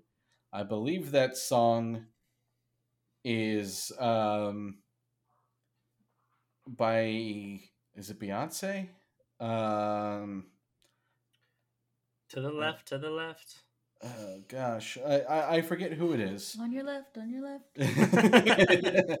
uh, here we go. I'm just gonna look at the Amazing Spider-Man 2 soundtrack. You know, it it doesn't matter whose whose song it is because what matters is that the way that you get the tease for the Sinister Six movie that they're setting up is while you're watching that movie in theaters and that song is playing, you had to use the Shazam app, Stop. and it opened up a video Stop. that just showed a couple objects that belong to various Sinister Six characters. So there's like a hunting knife, or there's a I remember backpack. this. I remember arms seeing the, the. Doctor Octopus arms. Uh huh. So to get the tease for Sinister Six, uh, which was supposed to have been directed by Drew Goddard, um, you had to Shazam the song that played in the credits, and that is how they handled that because they had just turned their time over to Fox for the X Men. Oh my god. Okay, Yeah. all that being said, though, about Amazing 2, is that even though this is confusing as hell, it seems like they did the post credit scene in this one correctly because they were trying to be like, hey, here's some future stuff. But the problem is they had already put a bunch of future breadcrumbs in the movie, and this just didn't make any sense. it was There Alicia was Keys nothing- and Kendrick Lamar, by the way, not Beyonce. I Okay. apologize. There was nothing we could speculate about this post credit scene because we didn't know who that man was. And all it was was Connors being like, Leave the boy alone! Mhm. I don't know why that's voice happened. I What a what a strange post credits. this movie feels it feels like when one of those things when like your friend sees someone else do something good and they're like, "Oh, I'm going to do that thing," but they just they don't know how it works and so they just screw up. Like that's what this movie feels like. It's like, "Oh, yeah, all this and we're going to get to the how this fits Wait, wait, wait, wait. Let me say the thing then. So, Okay, how does this right. compare to the MCU? Okay, go. You're right. Good call. Good call. I forgot that was next. Keep going now. it feels like they looked at and this is this is very early in the MCU. But it feels like this look at this is what works in a superhero movie. Look at these new superhero movies that don't have 5 minutes of credit crawl at the start. We're going to do that. And it's like also Twilight. And then and it's like they just botched the whole thing. It, it, it feels like just trying with maybe no, not good intentions. Trying with corporate intentions to create a product that you have seen but not understanding the root uh, not understanding well your credit scene still has to have you have to know what you're doing with your credit scene even if you don't reveal that to the audience yet you've got to know what the point of the credit scene is no we don't just man in the shadows it's good we got yeah. it got this I mean, they were this. trying to Nick Fury, but when Nick Fury showed up at the end of Iron Man, even if you don't know who Nick Fury is, even if you don't know what the Avengers are, Mhm. you get, oh, this is the head of Shield, this this organization that's been referenced a few times in the movie. He's the director of this, and he wants to talk to Tony Stark about something interesting. Mhm. That leaves you wondering, okay, you have enough context there in that scene without any need for outside knowledge to get like, all right, I, this is building up to something interesting. I, I wonder Right. what that is. And if Right. you do know, you're like, holy crap, the Avengers. Whereas Right. this is man in shadows with a hat going, Did you tell him about his parents? I didn't. Good. I'll vanish now. Don't do it. The end. Right. Palpatine. it's being Yeah. mysterious for the sake Somehow of being somehow Shadow myster- Hat returned. right. It's being mysterious just for the sake of being mysterious. It is intentionally being. It's hard to understand because they don't understand it themselves. Mhm. And I remember watching it, I'm thinking, this must be some Spider Man reference that I don't get. So I'm going to try and figure, fill some gap in my knowledge or maybe figure out. And never did because there Mhm. was not an answer. It Homecoming. See, Peach, this is how you get me to talk about Homecoming. You make me watch this movie. This is how I'm going to say positive things about You're Homecoming. welcome. Which, for the record, listeners, I do like Homecoming. The long con. um, Homecoming does this very well with how it has Mac Gargan in the post-credit scene or the mid-credit scene, mid-credit scene. But that one gets you feeling, oh, Scorpion. And yes, they didn't use Scorpion in the second movie, but that post-credit scene is still setting up something like, hey, remember, Mac Gargan's out there. And that's something that if you are not a Spider-Man fan, you at least know what's going on instead of Man in Shadows disappears. If you are a Spider-Man fan, you absolutely like, oh my god, setting up Scorpion. Or you you look it up because you don't realize it and you just Google Mac Gargan and oh, okay, cool. Um even with it doesn't have a payoff, that one works yet, yet. That one works very well. and it also does have a payoff in the context of the movie itself because it has his vulture refusing to Mhm. give up the information about Absolutely. Spider-Man. Absolutely. This is I, f- I find this comparison interesting because um like I don't know that I have a lot to add. I just think that it's interesting because we talked about how this movie came out in 2012, which means 5 MCU movies happened before this movie. Mhm. And it kind of feels like they didn't take any cues from what are mostly considered successful like origin films. Mhm. Um but maybe they didn't have a reason to. I just had to Google this, so uh, sorry for all the keyboard clacking. I thought I muted my microphone, but I didn't realize that Avengers. I did realize it also came out in 2012, but I didn't realize that Avengers was May 4th, 2012, and Amazing Spider-Man was July 3rd, 2012. So it's not like they would have had time to go. yeah. Wow, Avengers was wildly successful. Maybe we should mold this movie after some of the MCU films. But it still Mhm. feels weird that there were four years of other in universe Marvel content and they didn't seem to. Right. It it just didn't have the same feel. Right. They And that's weird. Well, that's Especially the problem when with you think about- every other attempt at a shared universe. Mhm. I mean, most of them have fallen on their faces. There've been a couple that have been successful. Yep. but No patience. Lack of patience to Mhm. let your product. Captain America, um, First Avenger, is setting up some stuff for the MCU, but it is a self-contained movie on its own. It is not about, and this movie is less so than the sequel, from what I understand. But yeah, it yeah. is not about worse. it is not about setting up the Spider-Man universe entire or, or the, the the MCU, sorry. Not about setting up the MCU entirely. The Tesseract is in there, there's some other stuff in there, but it is a movie on its own. This movie is trying too much for one movie and just just missing the mark so much. So, uh, Well, so who y'all no. give an MVP to? Oh, wait, we got more? Angela, you Keep go. going. Well, I wanted to say something that's kind of outlandish and maybe just playing to Bailey in particular. Do it. I was gonna say, you know what fits better in the MCU than this movie? The social network. And let me tell you why. I was thinking during this movie, there's a point where I don't know if it's Gwen asking Peter like why he has to go after Lizard or something like that. And he says, I gave him an equation. And I'm thinking about how Eduardo Saverin, which is Andrew Garfield's character in the social network, gives Mark Zuckerberg the equation that he needs. He writes it on their dorm window that he needs to set up that Facemash site. And it basically is the impetus for everything that follows.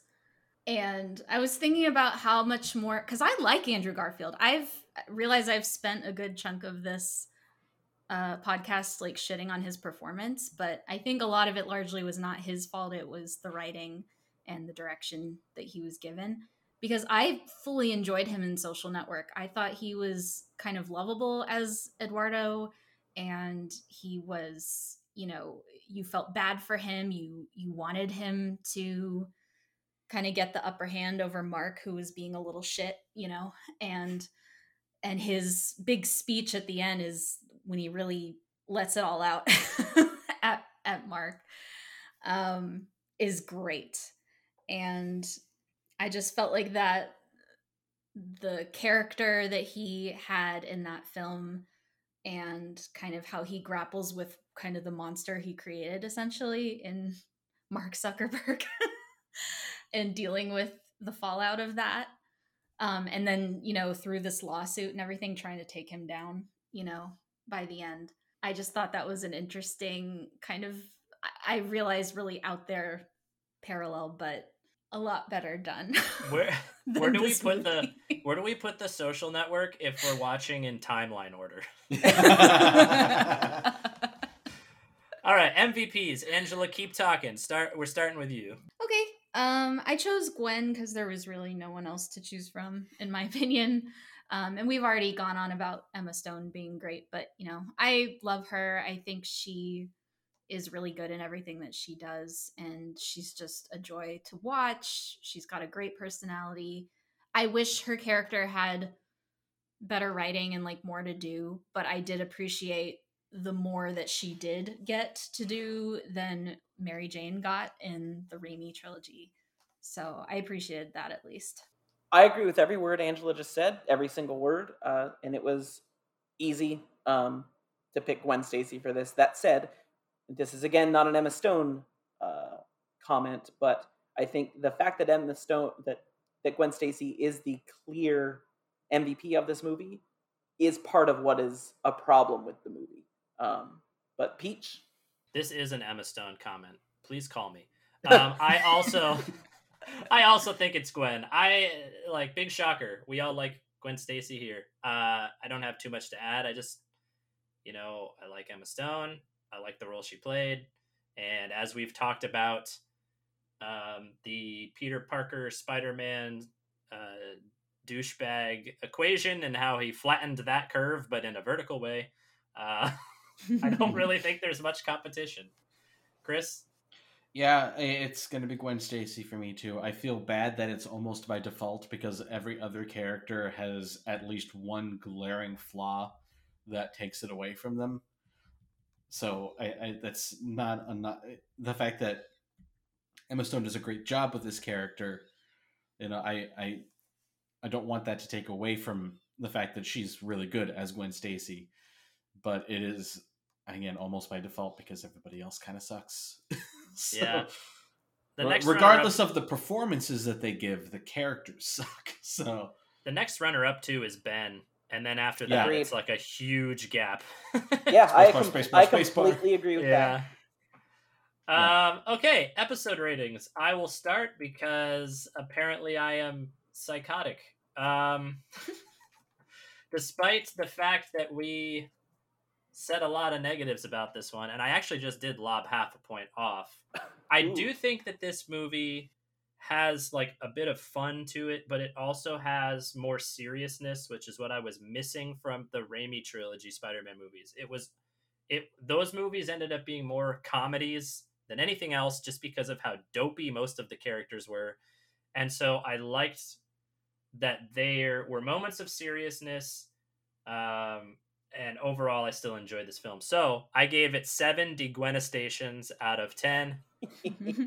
Chris, uh, take it downhill from here. Yeah, I thought about giving half a point higher than what I'm about to give it. I thought about giving half a point lower than what I'm about to give it. There's enough at the beginning that I like to to help me give this not a completely negative score, but there's so much that I don't like that brings it down. So I'm going to give it 5.5 mouse lizards out of 10. Uh, Robbie, how about you? It seems to be a theme to lop half a point off of your rating as this episode has gone on, and I think, and I did the same thing. I started thinking this is basically an exactly average movie, neither terrible nor great, um, just literally in the middle. That said, from talking to you guys, especially about our hero not being a hero, uh, I lopped off a half a point and ended up with, I believe, the lowest rating I've had for a film on this podcast uh, 4.5 chocolate houses out of 10. A record that will stand for one week. Uh. Angela? Well, Um, watching this movie was basically two and a half hours I'll never get back. So I gave it four menstrual cramps out of 10 because, of course, that's the kicker, like the haha moment of Gwen thinking, What can I say to get my dad to go away? I know, I'll talk about my period because men can't stand it when we talk about periods, right? And he handles it exactly as you don't Mhm. want him to. Yeah. Mhm. All right, well let's do our let's do our if, Spider-Man. if I ever have a daughter and you listen to this, that's not going to keep me away. I ain't scared. I'm gonna deliver you cocoa, damn it. Yeah. Don't All right, pretend you don't like hot chocolate. Let's do our our Spider-Man specific movie rankings. Robbie, go ahead. Uh, I assume it is not a shock that it is at the bottom. As I was rewatching the, so I would say before we started this, there was a chance it was going to be ahead of Spider-Man Three. Uh, I would say when I came out of the theaters, it may have been ahead of Spider-Man Three. Um, as I was watching the beginning of this movie, I thought it might be tied with Spider-Man Three, but as I got to the end of the movie, as we discussed it, it's at the bottom for a week. Uh, this is the worst Spider-Man movie to this point in our watch. Chris, Yeah, everything you just said. uh, That I at the start I was like, maybe this movie's better than I remember. Maybe I was being unkind to it because I was mad that Sony was making a mad grab for power to hold on to Spider-Man and keep him out of the MCU. And the beginning of it was all right, and then Peter started acting like a jerk, and he just got worse and worse and worse. So, thanks to jerk ass Peter Parker, uh, this is going to be the bottom Spider-Man for me for now. Uh, how about you, Peach? I I think this is the last time I'll say this because Amazing 2 is just going to be such a trouncing. Uh I just I can't get over how much of a neckbeard Tobey Maguire Peter Parker is. I can't I cannot move past how how is this is. Peter Parker any better? He's no no no no no. Don't get me wrong. He's bad in a different way, but I still think that uh, he's just you know Tobey Maguire has a bubblegum shrine in his closet, and I can't look past that. So I have uh you know all the MCU stuff is first. Spider-Man 2, then Amazing Spider-Man, then Spider-Man 3 and then Spider-Man 1. To be fair, So weird. to be fair, the last three I just said are all ranked seven. I gave them sevens, so Seven. I I might toss them around at any given moment. You know I, what's I want to point out that this Peter Parker has a rear window poster hanging on his wall, which is about a creepy man who can't stop looking through a lens at, at the at the pretty lady he Mhm. likes. So Well, why? Uh, he's the same. Can What you, I think is oh, interesting. These Peters Okay. Parker are the same. Yes, correct. Also, real quick. Oh, well, real quick before Angela, I just wanted to say, Peach, it's really fascinating that through our MCU rewatch, there were some blips, but for the most part, you and I were lockstep in our rankings. Um, and then Spider-Man rewatch, it's like we're watching different movies. Angela, It won't be. It won't be next week. First of all, why why you got a shade Helga G. Pataki like that? With the bubblegum shrine comment. It's That's creepy. One of the Every greatest brought that up. characters to grace the TV screen. Ain't nothing wrong with a bubblegum the shrine. greatest. Sia sang about her. Anyway, since I haven't been on the other spider casts, I'm gonna run through my ranking real quick. I have Into the Spider Verse top, which I you all do too. Far From Home second, which I think most of you have up there as well. Then Spider Man two, then Homecoming, then Spider Man one, then Spider Man three, and then this one is dead last. Twins. Man, I love, I love that ranking. all this homecoming hate. That's not hate. No, no, I have Homecoming fourth, but like It's I not- still really like it. It was hard for me to put it even that far down because I do It's- really enjoy. I like it more than Robbie does. It's not hate. I'm just. I'm Mhm. being a. I'm being a Andrew Garfield. Everyone likes it more than I do, and that has been manipulated into Robbie hates Homecoming, not Robbie likes Homecoming less than everyone else. Well, if Robbie didn't hate Homecoming, we wouldn't have to bring it up. But I think I think that's gonna wrap it up. Wow, I sounded just like Eduardo there. Listeners, thank you so much for sticking with us through our Spider-Man series. We've got one more episode of a non-MCU Spider-Man movie to go, so please stick with us. as we try to make it through Amazing Spider Man 2 in the next episode. And then, of course, we've got Loki coming up the week after that. So keep your ears out because we're all really excited about Loki. And I don't. I don't know how we could have timed this gap in between any more perfectly. Um, but hey, if you want to support the show even further, remember Patreon's already always out there. So assembly, or uh, I'm sorry, patreon.com blah, slash assembly required. You can tell I don't do this very often. You're doing Thank you great. to our Avengers level patrons, Brian and Riley. If you want to email the show, you can email us at squaduppodcast at gmail.com. Nope. What? Nope. You can. Is that not but right? Assembly can, required but- cast at gmail. Oh man, that's the one that I sign in on things. I'm so sorry. I mean, you tech, you technically can, but you should probably uh, email assemblyrequiredcast at gmail.com. That's that's the better one.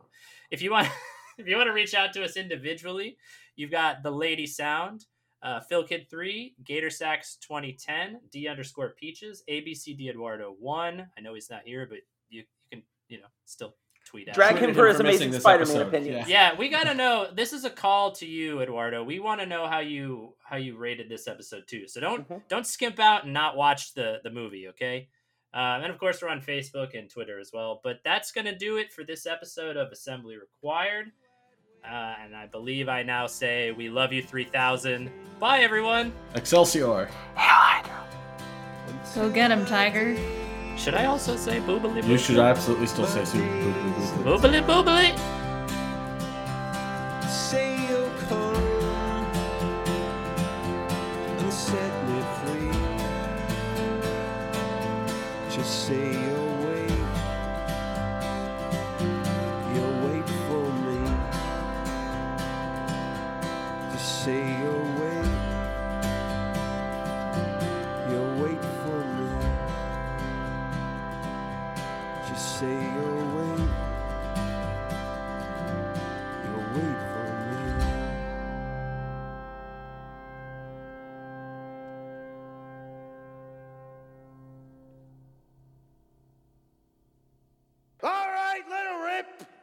A ball flies into the stage, smashing the Harry Potter statue into a million pieces. Wait, wait, what, wait, what would you tear that statue down for? What? That old eyesore? The city's been getting too many complaints about that thing. We had to make room for this, a new statue of Spider-Man. If, I, if I'm being replaced by Spider-Man, I, I guess I can live with that. Yep, Andrew Garfield, love him. Wait, what? No, no, no. No, Tobey, Tobey Maguire. Oh, You know, t- Tobey Maguire, Spider-Man. oh, you mean from uh, those old movies? Yeah, I saw those once. Who was the bad guy in those? That uh, green gremlin guy had the little uh, robot wormies on his back. Could turn into sand. He had the, the f***ing, they had that thing on his thing. Yeah, that was pretty cool. You know, they did all of that with computers. You know what? I take back all those bad things I ever said about Spider-Man 3. Sam Raimi did the best he could given the circumstances. Studios breathing down his neck, that idiot Av- Avi Arad making him put venom in, the, in it. It's like, Sam did so much good. And in the end, everybody threw him out like he was yesterday's garbage. Hey, come on, kid, they're just movies. Take it from me, a professional monument destroyer and rebuilder. You like Tobey Maguire Spider Man, but this, this Andrew Garfield Spider Man is gonna mean a lot to a lot of kids with bad taste. But one day I'll come and tear him down too, if I get the contract, God willing.